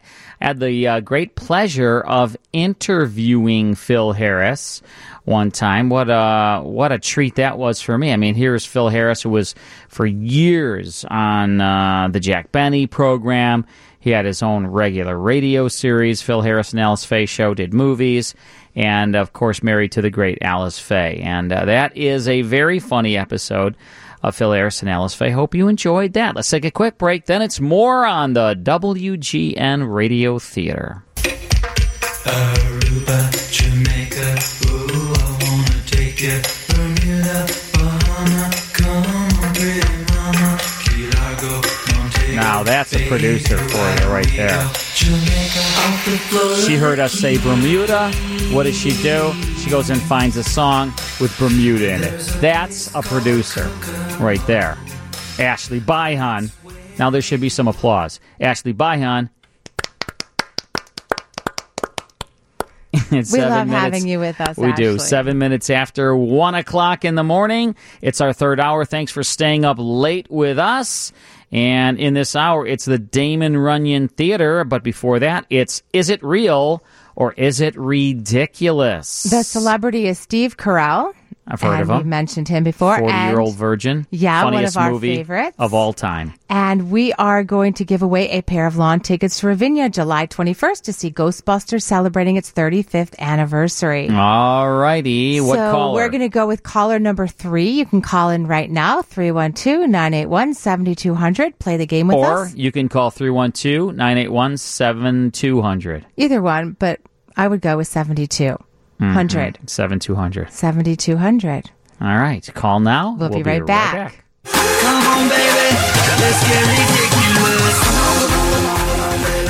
Hey, Anthony. Hello, good evening. Good good morning. How are you? Good morning. Good. How about yourself? Terrific. We're glad you made it through. I am too. Hey. All right, we'll do a little Steve Carell. We're going to start with number one. You ready, guys? Yes. Number one. Bring In it. 2009, he purchased a library in Massachusetts to preserve it as a landmark. Is that real or ridiculous? I believe it's real, but I think you might be playing with our heads by changing the location again. Hmm. Uh, I'm just going to stick with real. I'm going to say ridiculous. Oh, no. I'm going to say real. Um, it is ridiculous. Oh, I did not change the place, but I did change something about it. He did purchase a general store. Um, I do believe it was in Massachusetts. but Man, ruined my we're so streak close. there. Yeah, well, it's Oh, gone. At number two, he was the first choice to play Michael Scott and The Office. Real or ridiculous? Ridiculous. Ridiculous. Ridiculous. yeah. Do you know who was the first choice, Anthony? Do you have any idea? No, I don't. What would you? I What, know. gi- I, give it a shot. What would you guess? uh, I want to say it was uh, Jim Carrey. That would have been an interesting Huh. choice, but what I read was Paul Giamatti, which it's very Really? difficult to picture him in that role now that Steve oh, Carell was that's way wrong. so right, right, wrong. We've got it right this way. Number three, he received the Golden Globe Award for Best Actor of a Television Series Musical or Comedy for his work on the first season of The Office. Is that real or ridiculous? that I believe that's real. I agree. Real. That is real. All right, so you did really well. So we're going to send you to Ravinia. You've won a pair of lawn tickets to Ravinia July 21st to see Ghostbusters celebrating its 35th anniversary.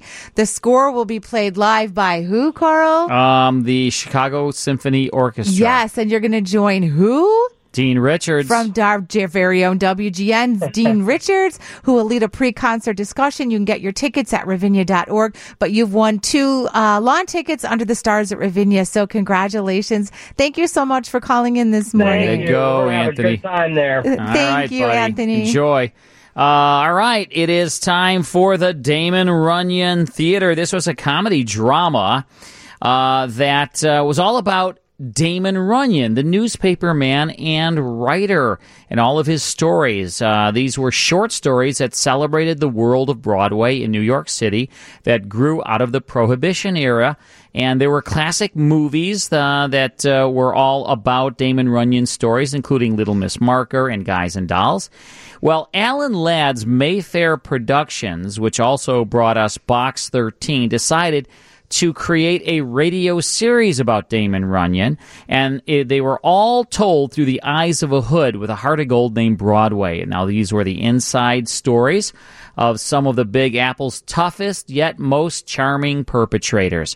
You are going to love this. This is called Bread for Battle. It stars John Brown as Broadway from May 15th, 1949, part one of the Damon Runyon Theater.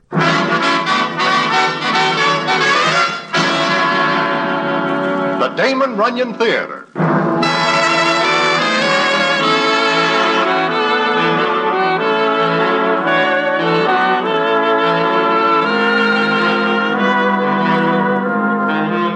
Once again, the Damon Runyon Theater brings you another story by the master storyteller, Damon Runyon. And this one, Bread for Battle. And to tell it to you, here is Broadway. Thanks. One night I am standing outside Madison Square Garden when I am approached by Milkier Willie. Now I know that Milkier is very flat indeed, and since I catch a caterpillar that day at Belmont for a few pounds, I know what he wants. I try to get away, but Milkier has very long arms and big hands, and I find myself inside them as he says, What is your hurry, Broadway? I am just going inside the garden to witness the impending battle. Forget it. I do not wish to. I wish to see the fight. Yeah? Listen, I need a pound note. Who does not? Loan me a pound. Why? I wish to go to Newark, New Jersey. Now I have an even better reason for asking why. Broadway, I got something real important, and I am going to let you in on it. I thank you, but I will stay outside. Listen, you wish to make yourself a sizable chunk of scratch? If it is a listenable proposition. Then go to Newark with me, and I will cut you in on one of the greatest things that ever hits town.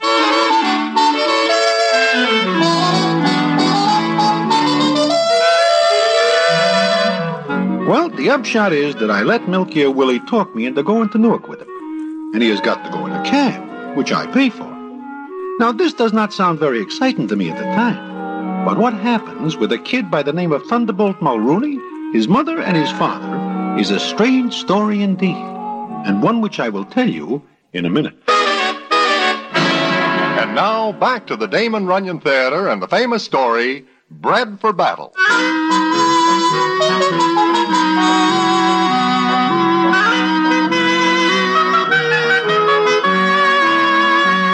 Well, I and Milkier get to Newark, New Jersey, and get out of the cab.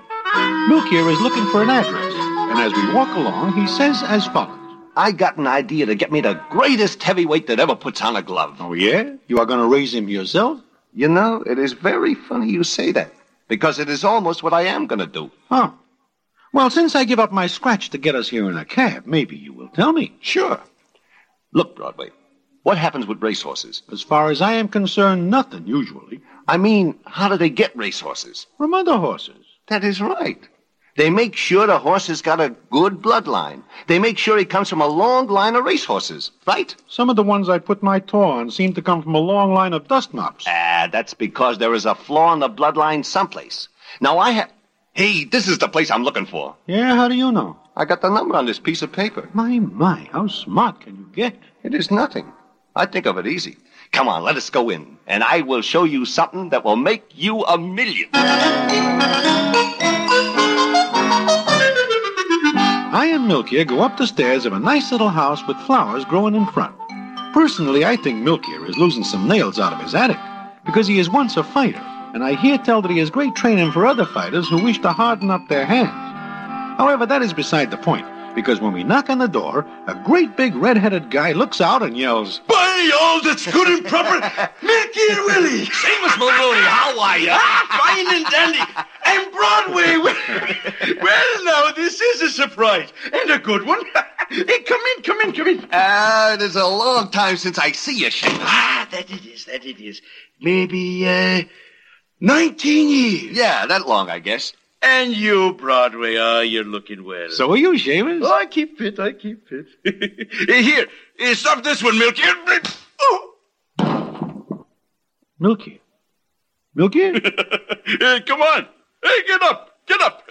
My, my, nothing changes, does it? Are you all right, Milkier? The buzzing will go away in a minute. I know. What's all this racket, Seamus? Oh, Under Bridget, heaven are you my the- darling. Eh, You remember Milky and Willie and Broadway. That I do. How are you? Just fine, Bridget.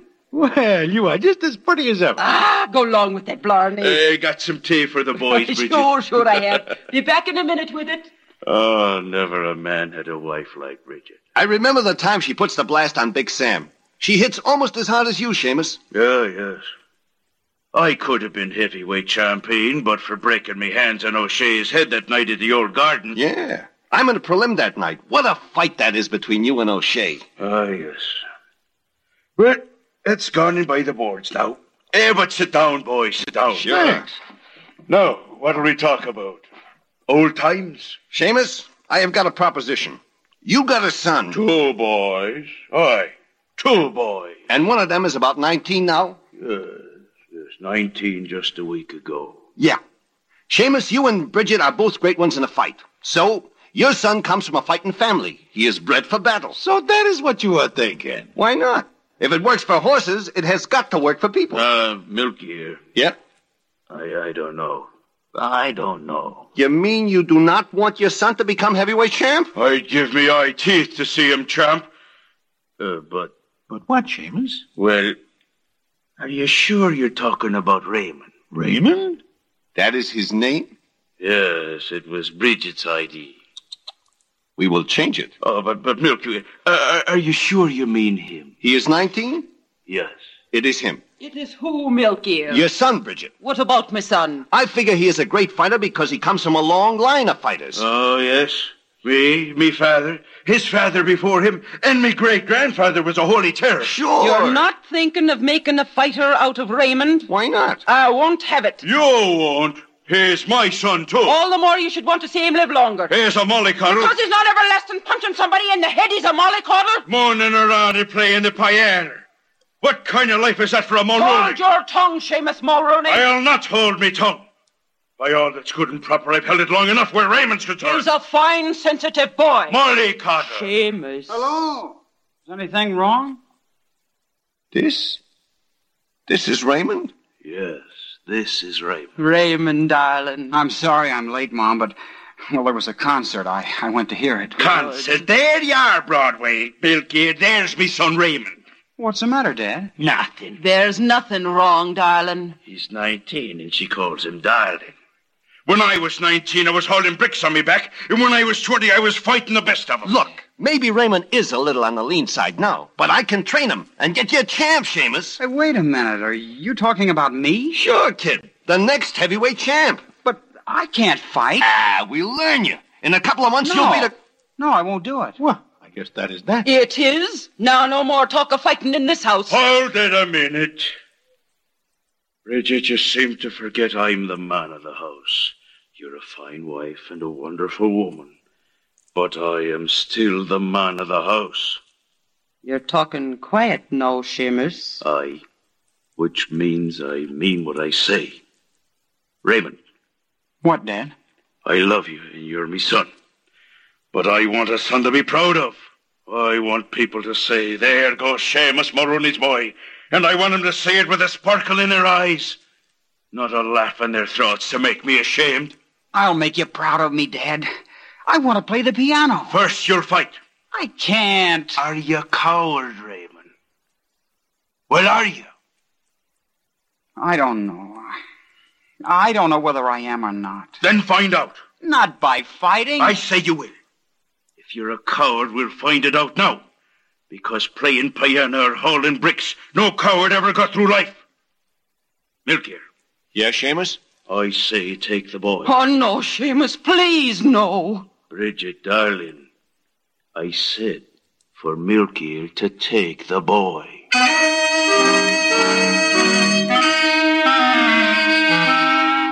So Milkia takes Raymond and starts to train him, and he changes his name to Thunderbolt. Well, I am forced to admit that in a couple of months the kid is looking pretty good and is fast on his feet.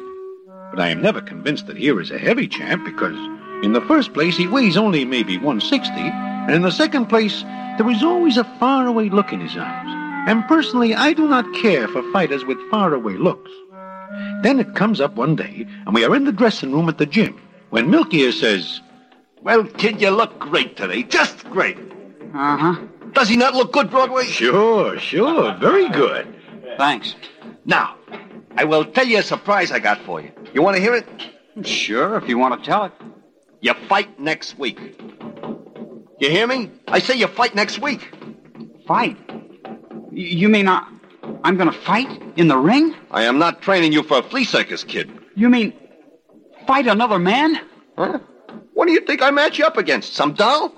Next week? Wha- Oh, no, I- I'm not ready, Milker. I, I can't do it. nah, you're nervous, that's all. Everybody gets that way, right, Broadway? Oh, sure. I see lots of champs so nervous they are hardly able to walk into the ring. Come to think of it, I see some come out the same way. Don't say that. Take it easy, kid. After the first one's under your belt, you'll sail along, right, Broadway? Huh? Oh, sure. Uh, uh, Milky. What? I will take care of Thunderbolt here. You run along. What for? Do you not say you've got things to do? Sure. Well, you do them. I will see that Thunderbolt comes along later. Yeah, yeah, all right. So long, kid. Take it easy. You going to get dressed, kid? Yeah, sure. Uh, Broadway. Huh. Next week. He said next week, didn't he? He says next week. Yeah. Why? I don't want to. Oh, maybe you will feel different later. No, I won't. It wasn't so close while I was training. It, it seemed far away. Maybe like I'd never get around to it. But now. Tell me something, Thunderbolt. What? Why do you not wish to fight? Because it's senseless and stupid. A lot of good guys are in the ring. Because they like it. Maybe you will. I don't like to think of hitting anybody. I. I don't like to think of getting hit myself. I see. You think I'm a coward, don't you? I will never think any kid of Seamus Mulrooney is a coward. Just because he was a great fighter, I've got to live up to it.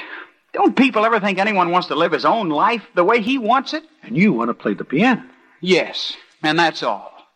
It is a very funny thing. What is? I never remember Seamus ever being musical. Or Bridget. What difference does that make?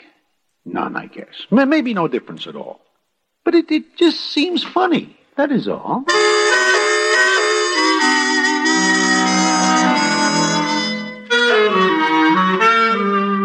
And the more I think about it, the funnier it seems. And the more Milkia keeps talking about the kid being bred for battle, the more I think. Because it is true that he comes from a line of fighters, and yet, well, just about this time, it seems to me I remember something that happens a long time ago, and I do some checking up. And what I find out is strange indeed. And what happens because I find out is something I will tell you in a minute.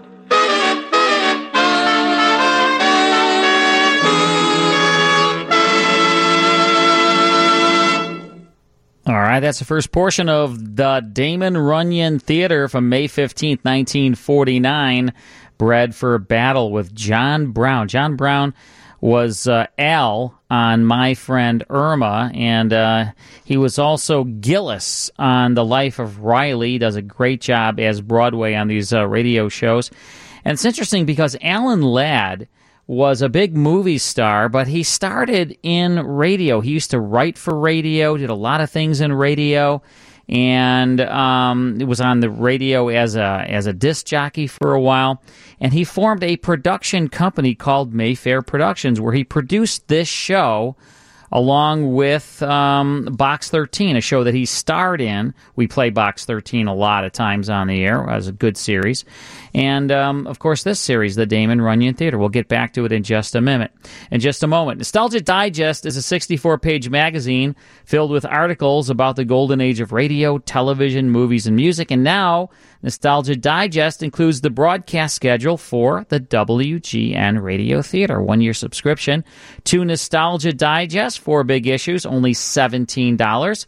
But if you uh, subscribe for two years, you'll get eight issues for only $30. And if you mention WGN when ordering, you'll receive a four CD set of the Twilight Zone radio dramas, a $27.99 value absolutely free. Just go to nostalgiadigest.com, order a two year subscription, and write WGN in the ordering instructions to receive your CDs with your first issue. That's nostalgiadigest.com.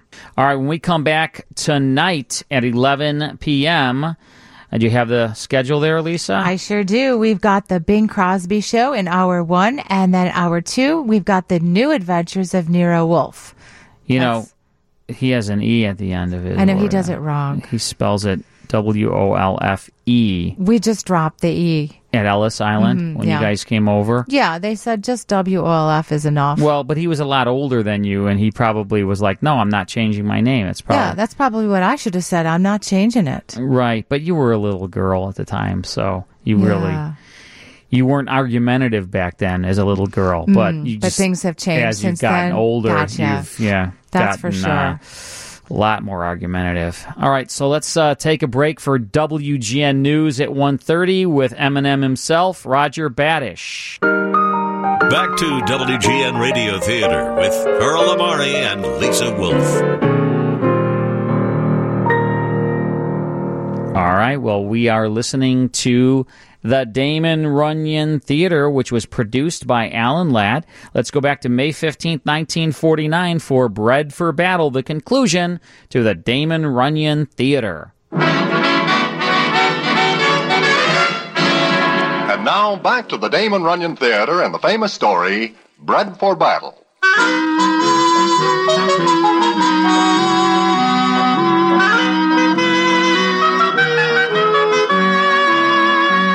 Like I say, I find out something. But I never believe that anybody should talk about what he finds out, especially if he wants to keep on good terms with other citizens. However, I now like the kid and wish to save him a lot of trouble. So I asked Bridget Mulrooney to come see me because I wish to talk to her. Why didn't you come to see me, Broadway? Well, I figure maybe we would not be alone at your place. Oh? I, uh, I wish to talk to you about Raymond. What about him? You know, he fights in a couple of days. I know. You do not wish him to. I've prayed that something had happened to stop the fight. Nothing will stop it. He mustn't get hurt, Broadway. He mustn't. You love him more than somewhat, Bridget. Yes. Maybe even more than your other kid, Terry. Why do you say that? Look, Bridget, when Raymond climbs through the ropes in a couple of nights from now, he will be scared. He will not have his mind on the fight. Now, the ring is no place for a fighter who has got his mind someplace else. He has got to think only of the fight. Why are you telling me this, Broadway? Because I like the kid. I do not wish to see him get hurt. Maybe hurt real bad. That's not all you want to tell me, is it? I guess you know I know, huh, Bridget? I guess I do. But all I know is that a long time ago, a very pretty doll indeed falls in love with a guy. But her mother and father do not approve of this citizen, so she runs away with him. They get married upstate. Then the guy is killed in an accident. Maybe not more than a month after they get married. You got to tell me all that. You've, you've got to make it all come back again. Like I say, the guy is killed and the doll comes back. Nobody but her mother and father know what happens, and they say nothing. Then along comes another guy, a guy who is in love with the doll. He marries her. But you don't know. Oh, Holy Mother, you can't know that Raymond isn't Seamus' son. I do know, Bridget. Because it seems I remember that the young guy who is killed plays the piano very good. Oh. And what'll you do, Broadway? What'll you say? I will say or do nothing, Bridget. Then why did you tell me? Because there is only one way to keep Raymond out of that No, Oh, I ring. can't. Seamus thinks the kid is a coward. He is ashamed of him because he thinks no son of his has got a right to be scared. But if he knows, Can't tell Seamus. Not after 19 years. Why, he's a fine man, Broadway. I've come to love him so much I'd rather look on my own coffin than see him hurt. And it'd hurt him like all the devils in purgatory. And he'd never lift a hand to me or, or give me more than a look.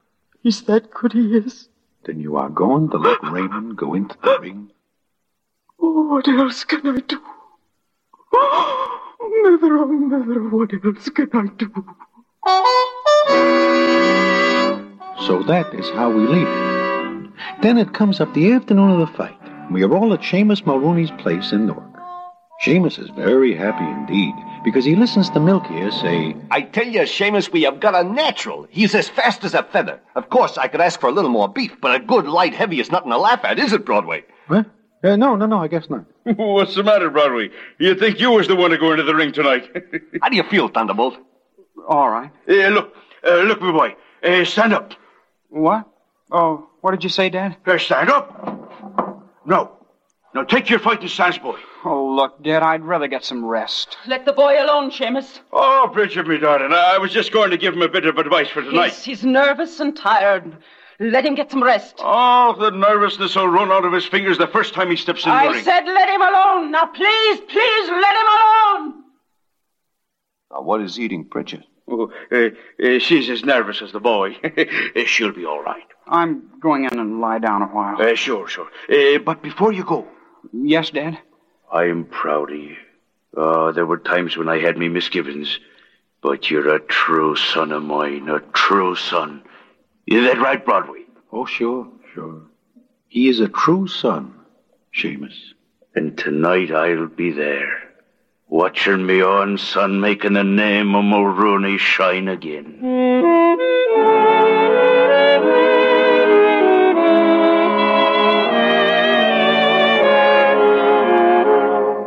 Well, when I hear Seamus say that, I almost tell him what I know. But I change my mind, hoping that something will happen. It comes up that night the kid is carded third on the bill, which is a good spot for any new boy. It seems that everybody remembers Seamus and will do anything for his son. Of course, this does not extend to the kid's opponent, who is as rough as they come. And it does Raymond no good at all when he hears the first bout ends in a knockout, and he gets a good look at the boy who is carried down the corridor. Then it is in the dressing room. Now remember, Thunderbolt, this guy has got a good left and likes to cross his right after a jab, so watch for it. And when he crosses, bring up your right, got it? Yeah, yeah, I I know. Take it easy, kid. It is only a fight. Sure, only a fight. Uh, what's going on out there now? Oh, just another fight, son. Uh, now look, boy, keep your mind on the fight. You have got to think of the fight, kid. You have got to. Sure, sure. But my hands. Taped too tight? No, no, but is there enough on them? Uh, Will they get hurt? Boy, e- every fighter hurts his hands. Yeah, but don't think of that. I want more tape on them. Milker, I, I want more tape. I can't. You got enough. Okay, Mulroney, get ready. Hey, you. Yeah? What happens in the second bout? KO. Gardner got took apart. Don't think he'll get him back together again either. Come on, Mulroney. No. No, I'm not going out there. I'm I'm not going out there to get hurt to satisfy those those I'm not going out. Do you hear me? I'm not gonna fight. Easy. Kid, the minute you crawl through the ropes, you'll be okay. I'm not going through the ropes. Let me get out of here. Get out of my way. Don't you move. Oh, oh, Dad, I've tried. I've tried for you, but I can't. I can't do this any more than I can hit you. You're not a coward. You're not. Yes. Yes, I'm a coward. If that means not wanting to fight, I'm a coward. So help me. He is yellow. Shut up, Milky. Raymond, you're gonna walk out of this room and into that ring. You hear me, boy? No, For the last time, you'll go. no. I tell you, I can't. No more than I can hit you. And so help me, you'll have to do just that. I want no coward in my family. If you'd go in that ring and lose, I'd love you just the same. But if you don't go, then so help me, you're no son of mine. I won't go in. Put up your fists. Put 'em up. Seamus, you are crazy. Keep out of this. This is between me and him. Put up your fist, boy. Seamus, get away from him! Richard, you go away. Get out. Put down your fists, Seamus Mulrooney. Put them down. You have no right in here. You have no right to come between me and my. Your son, Seamus. I, my son. Will you let him do as he wants, Seamus? Will you let him walk out of here as he wants to do? No. He's my son, and I'll not see He him. is not your son, Seamus Mulrooney. What are you saying, Bridget Mulrooney? I have said it. Now I'll tell you more. Something that should have been said 19 years ago to save the hurt I've got to do now. Look at him, Seamus. I look close at him and look at him while I talk to you. and Bridget tells all she has to tell. We listen to her. Raymond's face is getting all white, and he keeps looking down at his hands. Seamus Mulrooney's jaws stick out a foot, and his mouth works, and the muscles at the sides of his face go in and out. Then Bridget finishes, and Seamus just looks at her and says, And you waited until now to tell me. Until now. And may the saints forgive me, Seamus. I. May they indeed. The boy mustn't fight. I. He mustn't fight. He mustn't fight. Where you going, Seamus? Go on. Home, Bridget. I'm going home. Oh, Seamus. Seamus. Uh, I guess we better cancel about. Yeah. I guess so. Sure, uh, you, you go along and do it, Milky. I will wait upstairs. Mom. Oh, Mom. What, lad? Why didn't you tell me? Because I'm the one that's the coward. If you told me, I, I would have fought to keep from hurting him. Sure you would. But you are not a fighter, Raymond. Hey, Mulrooney, shake it up. Shake it up. This ain't no charity bout. Hey, you wait a minute. Yeah? Look, uh, you tell I'll be up in a minute. Okay. Raymond, look, kid, your mother just goes through something real bad to get you out of this. I know. And Dad did too. What are you thinking? He doesn't want a coward in the family. I'm going to see that there isn't one. It's all I can do. Oh, son, no, don't. Broadway, come with me, will you? Once and for all, you are no fighter. You never are, and you never will be. no. Anything can happen in that ring, especially now. Oh, Oh. Are you coming along with me, or do I go it alone? I guess you do not go it alone. Wait here, Mama. Please wait here. Come on, Broadway. I will never forget that fight as long as I live. Neither will anybody else. I will tell you only that Raymond loses, but it is how he loses that makes me remember. He is hit with everything in the book, but he gets up time after time, and the crowd that is booing at first stands on its feet to cheer. him. The referee tries to stop the bout a couple of times, but Raymond shoves him away with a look in his eyes that makes the referee think better of stopping him. Even the guy he is fighting cannot understand, and now and then backs away just to look at the kid who never gives up. Then the fight is over, and is in the dressing room later. Oh, Raymond, why? Why did you do it, son? Oh. I'm all right, Mom. My hands are all right. Saves me, brave. And Broadway, I'm not a coward, am I? I didn't disgrace his name, did I? Kill me! There is nobody in the world who will say that after tonight, And what we know is just between ourselves. just between ourselves. That's good. And I'm not a coward. I was never more proud of me name than tonight. Shame. We think you go home. I, I heard the announcement. I, I heard my name. I stayed. You. You saw it then? I, I saw it. Oh, let me look at you, boy. Shame. Ah, it's all right, Bridget, me darling. Now, Raymond. Yes, Dad. I, I guess it's time we were getting you home, son. And they go home. Bridget, Shamus, and their son Raymond. And I am very happy. But that is not the end of the story. The payoff comes maybe a year later, and I will tell you about it in a minute.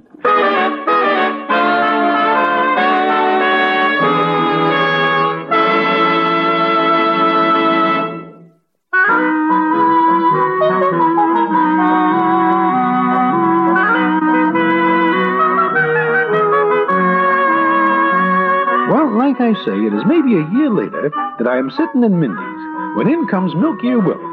He sits down by me, takes half of my blintzes, and says as follows You hear about me, Broadway? Yeah, yeah, I do.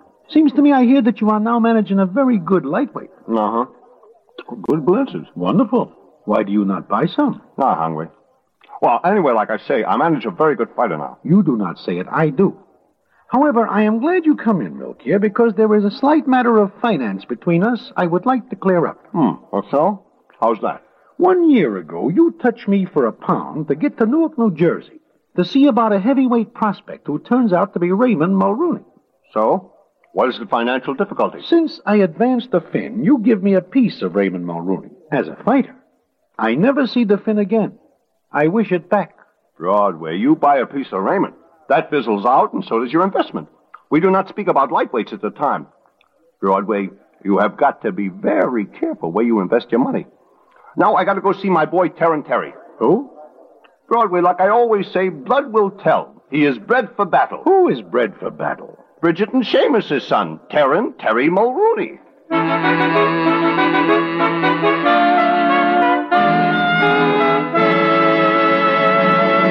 And so ends the famous Damon Runyon story, Bred for Battle. Listen in again next week for. The Damon Runyon Theater. The Damon Runyon Theater with John Brown as Broadway is directed by Richard Sandville, and the story is adapted for radio by Russell Hughes. Vern Karstensen is in charge of production.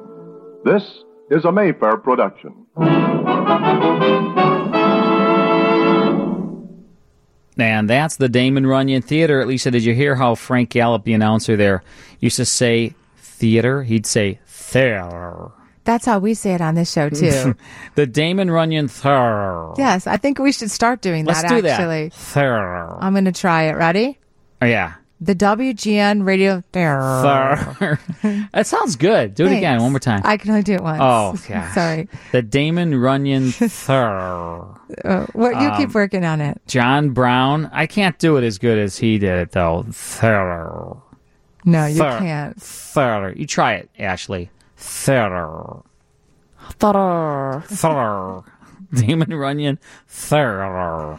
From May 15th, 1949, John Brown starring his Broadway. Hope you enjoyed that. Let's take a quick break. Then it's more on the WGN Radio Theater. All right. Well, uh, guess what? That's We've- a wrap. it's pretty much a wrap.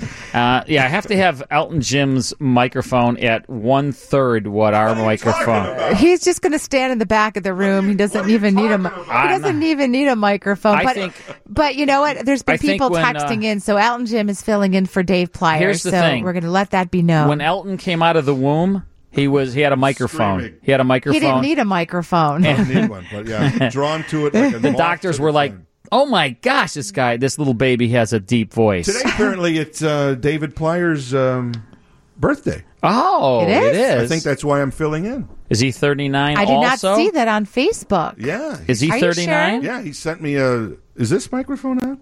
I sound. I, I don't No. know. Am I right? I have the microphone on. Uh, um, yeah, no, he. Uh, I got an email that said, "Oh, thanks for filling in as I um, celebrate my thirty 39th, 39th He said, birthday. he said it, so I'm not being. It's, it's on. It was on my Facebook. But I guess he's 52 today.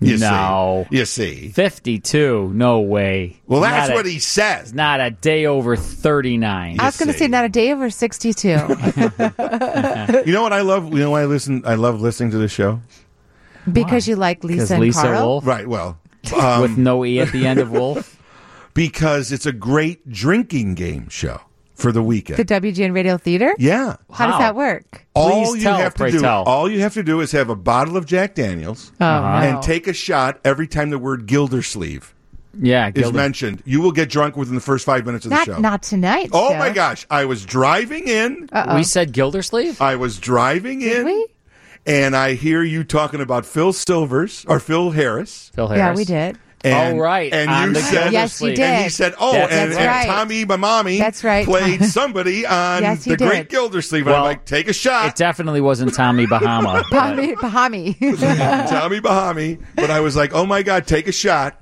so The I hope Great you didn't do it while Gildersleeve. you were The Great drinking, though. Gildersleeve. Yeah, yeah, I mean, while you were No, driving. no, no, no, no, no. it was it was a, it was an imaginary shot, but it's like yeah, An it's the- imaginary shot. It was it's like the Great Gildersleeve is a constant. I love that. So- you, you find any way. to, to bring in the, my brother can't stand the great gildersleeve he he's like he'll say to me hey what's on the show tonight and i'll be like well we're going to start things off with the suspense Right. and then we have the shadow Right. and then the great gildersleeve he'll Shot. be like okay I'm out. then at one o'clock i'll be done Shot. because i'm not listening to the 1 to 2 p.m hour And I love or am I love Phil Harris. Oh, Phil Harris is I great. love- I I interviewed him once, and you know what? As great as it was to talk to him on the phone, it was a phone interview, and how I, how excited I was. He was pretty crabby. Oh, was he? Yeah, he was kind of crabby. I Maybe just you have remember- that effect on people. From what I was from what It I was a was little bit witnessing crabby. before the microphones went on. Wow. He was a little crabby. But uh, no, I mean, I just I remember being a little kid. I mean, I don't remember. I don't know. This is like in my in my DNA. But I was a little kid. I I can't remember. I can't believe I would remember this. But I loved the Jungle Book when it came out, Uh-huh. and I was born. Yeah. But I I just remember I have the album. You were know, the born? soundtrack album. So the movie came out. In Yeah, like with the 60 microphone. You were born? sixty-seven or sixty-eight. But I can't believe I would have. I was only two or three years old. I can't, you know, or four. Would you? Do you have memories? Yeah. Um, from Yeah. four years a old. few, a few things. I have perfect recall from the canal. Yeah, but he Birth can't canal. remember what he did Taking a left- yesterday. taking a left at the Perfect cervix. recall. I was like, oh, I see the light. Yeah. But Oh, I mean, I just, I mean, you know, Phil, Phil Harris, uh, you know, in Jungle Book as, uh, you know, Babu the. Oh yeah. Yeah, I just. Uh, You know, there was Look two of all the people I've Baloo, I'm interviewed. sorry, all of these great radio. I got into this Elton way back when. I got involved in classic radio in like 1975, like 1975. And I had the great fortune, you know, because I've licensed all these shows to Or the to- Great Gildersleeve. to Great Gildersleeve to meet so many of these people, and not just people that own the shows, but like they mentioned Peter Leeds earlier. Well, I met him and interviewed him, and you know, just so many people, right? And they they were always happy to give an interview. There was only two people, two people that were crabby. I mean, if you're going to be Besides crabby, you. if you're going to be crabby, if you're going to be crabby, why even give the interview, right? I mean, right? Why why you know. agree to do the interview well, if you're they going to be didn't crabby? think it would be with you know plus, somebody by that- crabby. by that time, too, Phil Harris has probably seen it all. Oh yeah. You So know, he he's- was like, he was kind of- he was not happy. Yeah. Plus, okay. he felt like, you know, he didn't get his shot. You know? And then the other guy that I interviewed, you may not know this name, is not that famous. Jackson Beck. Did you ever hear of that name? No. Jackson Beck on the radio was the announcer on The Adventures of Superman. Oh. And he was Philo Vance detective. And I interviewed him and he was just not not not feeling it the whole time I was doing the interview with him. But other than that, everybody else I mean, I just has love been you know, great. the bare necessities with Phil Harris. Look for the bare necessities. necessities.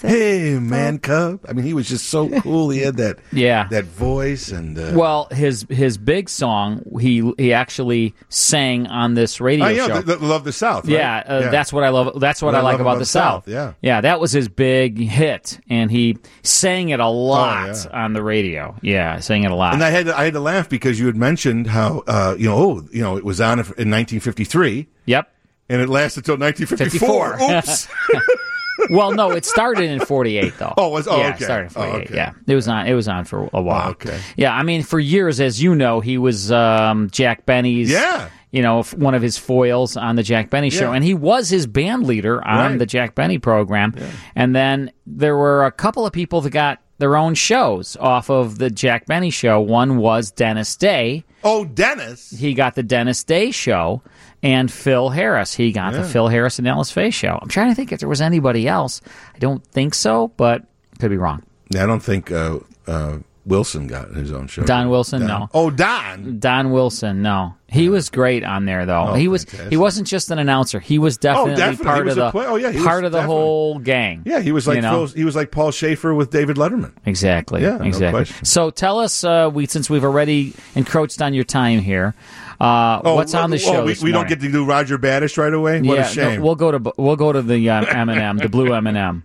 He's he's waiting. Melts in your mouth, not in oh, your Roger, hand. I'm already starting. We haven't even officially started yet. Tell us what's on your show. Roger's okay. Yeah, no. Uh, well, we're gonna we're gonna He doesn't have anything else to do. Just the news. Uh, real quick though, we're just going to talk about um, what what it's like to live in a i- if you do not watch Stranger Things. Mm. How do you how do you survive In a world in a without world Stranger if Things? you don't live in a, in, a, in a Stranger Things world? How do you survive? Because everyone else seems to be into it. Hmm. Well, there are so many shows like that, and those are the ones that you know sometimes you just don't. I watched the feel. first season. Same here. Is I it just two watched the seasons? first season. There's three now. Now there's That's three. my point. The third one just only watched I'm way one. behind. The third one just dropped on Fourth of July, and so now everybody's you know getting into the. But uh, Lisa, did you watch Baskets this? Uh, I last- certainly did. I did too. I That's certainly did. great. It's so I remember the good. that first- apartment Oh my is gosh. something The else. first- When his mom walked in and Yeah, he was he's in the touching the, washroom. mirror, The first episode. It's just like he's like, Mom, what are you doing here? the These first two was just episode touching the mirror. ever when Louis San- when Louis Anderson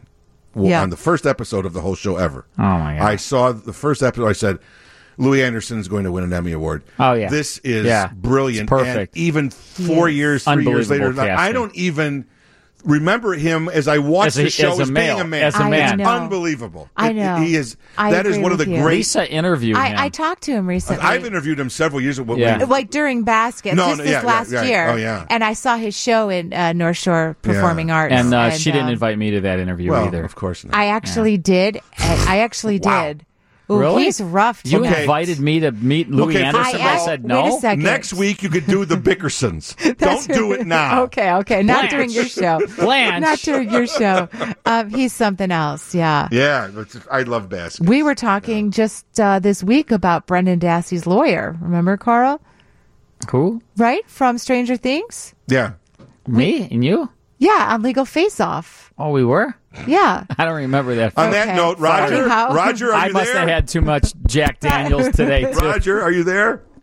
Roger, Roger Uh, Badish. uh, oh Roger's- wait, I have to Roger's do this. going to Hang on a boycott now second. that we're late. Sh- Hang on a second. Uh, stay tuned for Elton sleeping. Jim. He's up next. Chicago stories told twenty four seven on seven twenty WGN Chicago smart speaker users. Just say play WGN radio on TuneIn. It's two oh four. It's time for news. Here's Wake up, Roger. Roger Badish.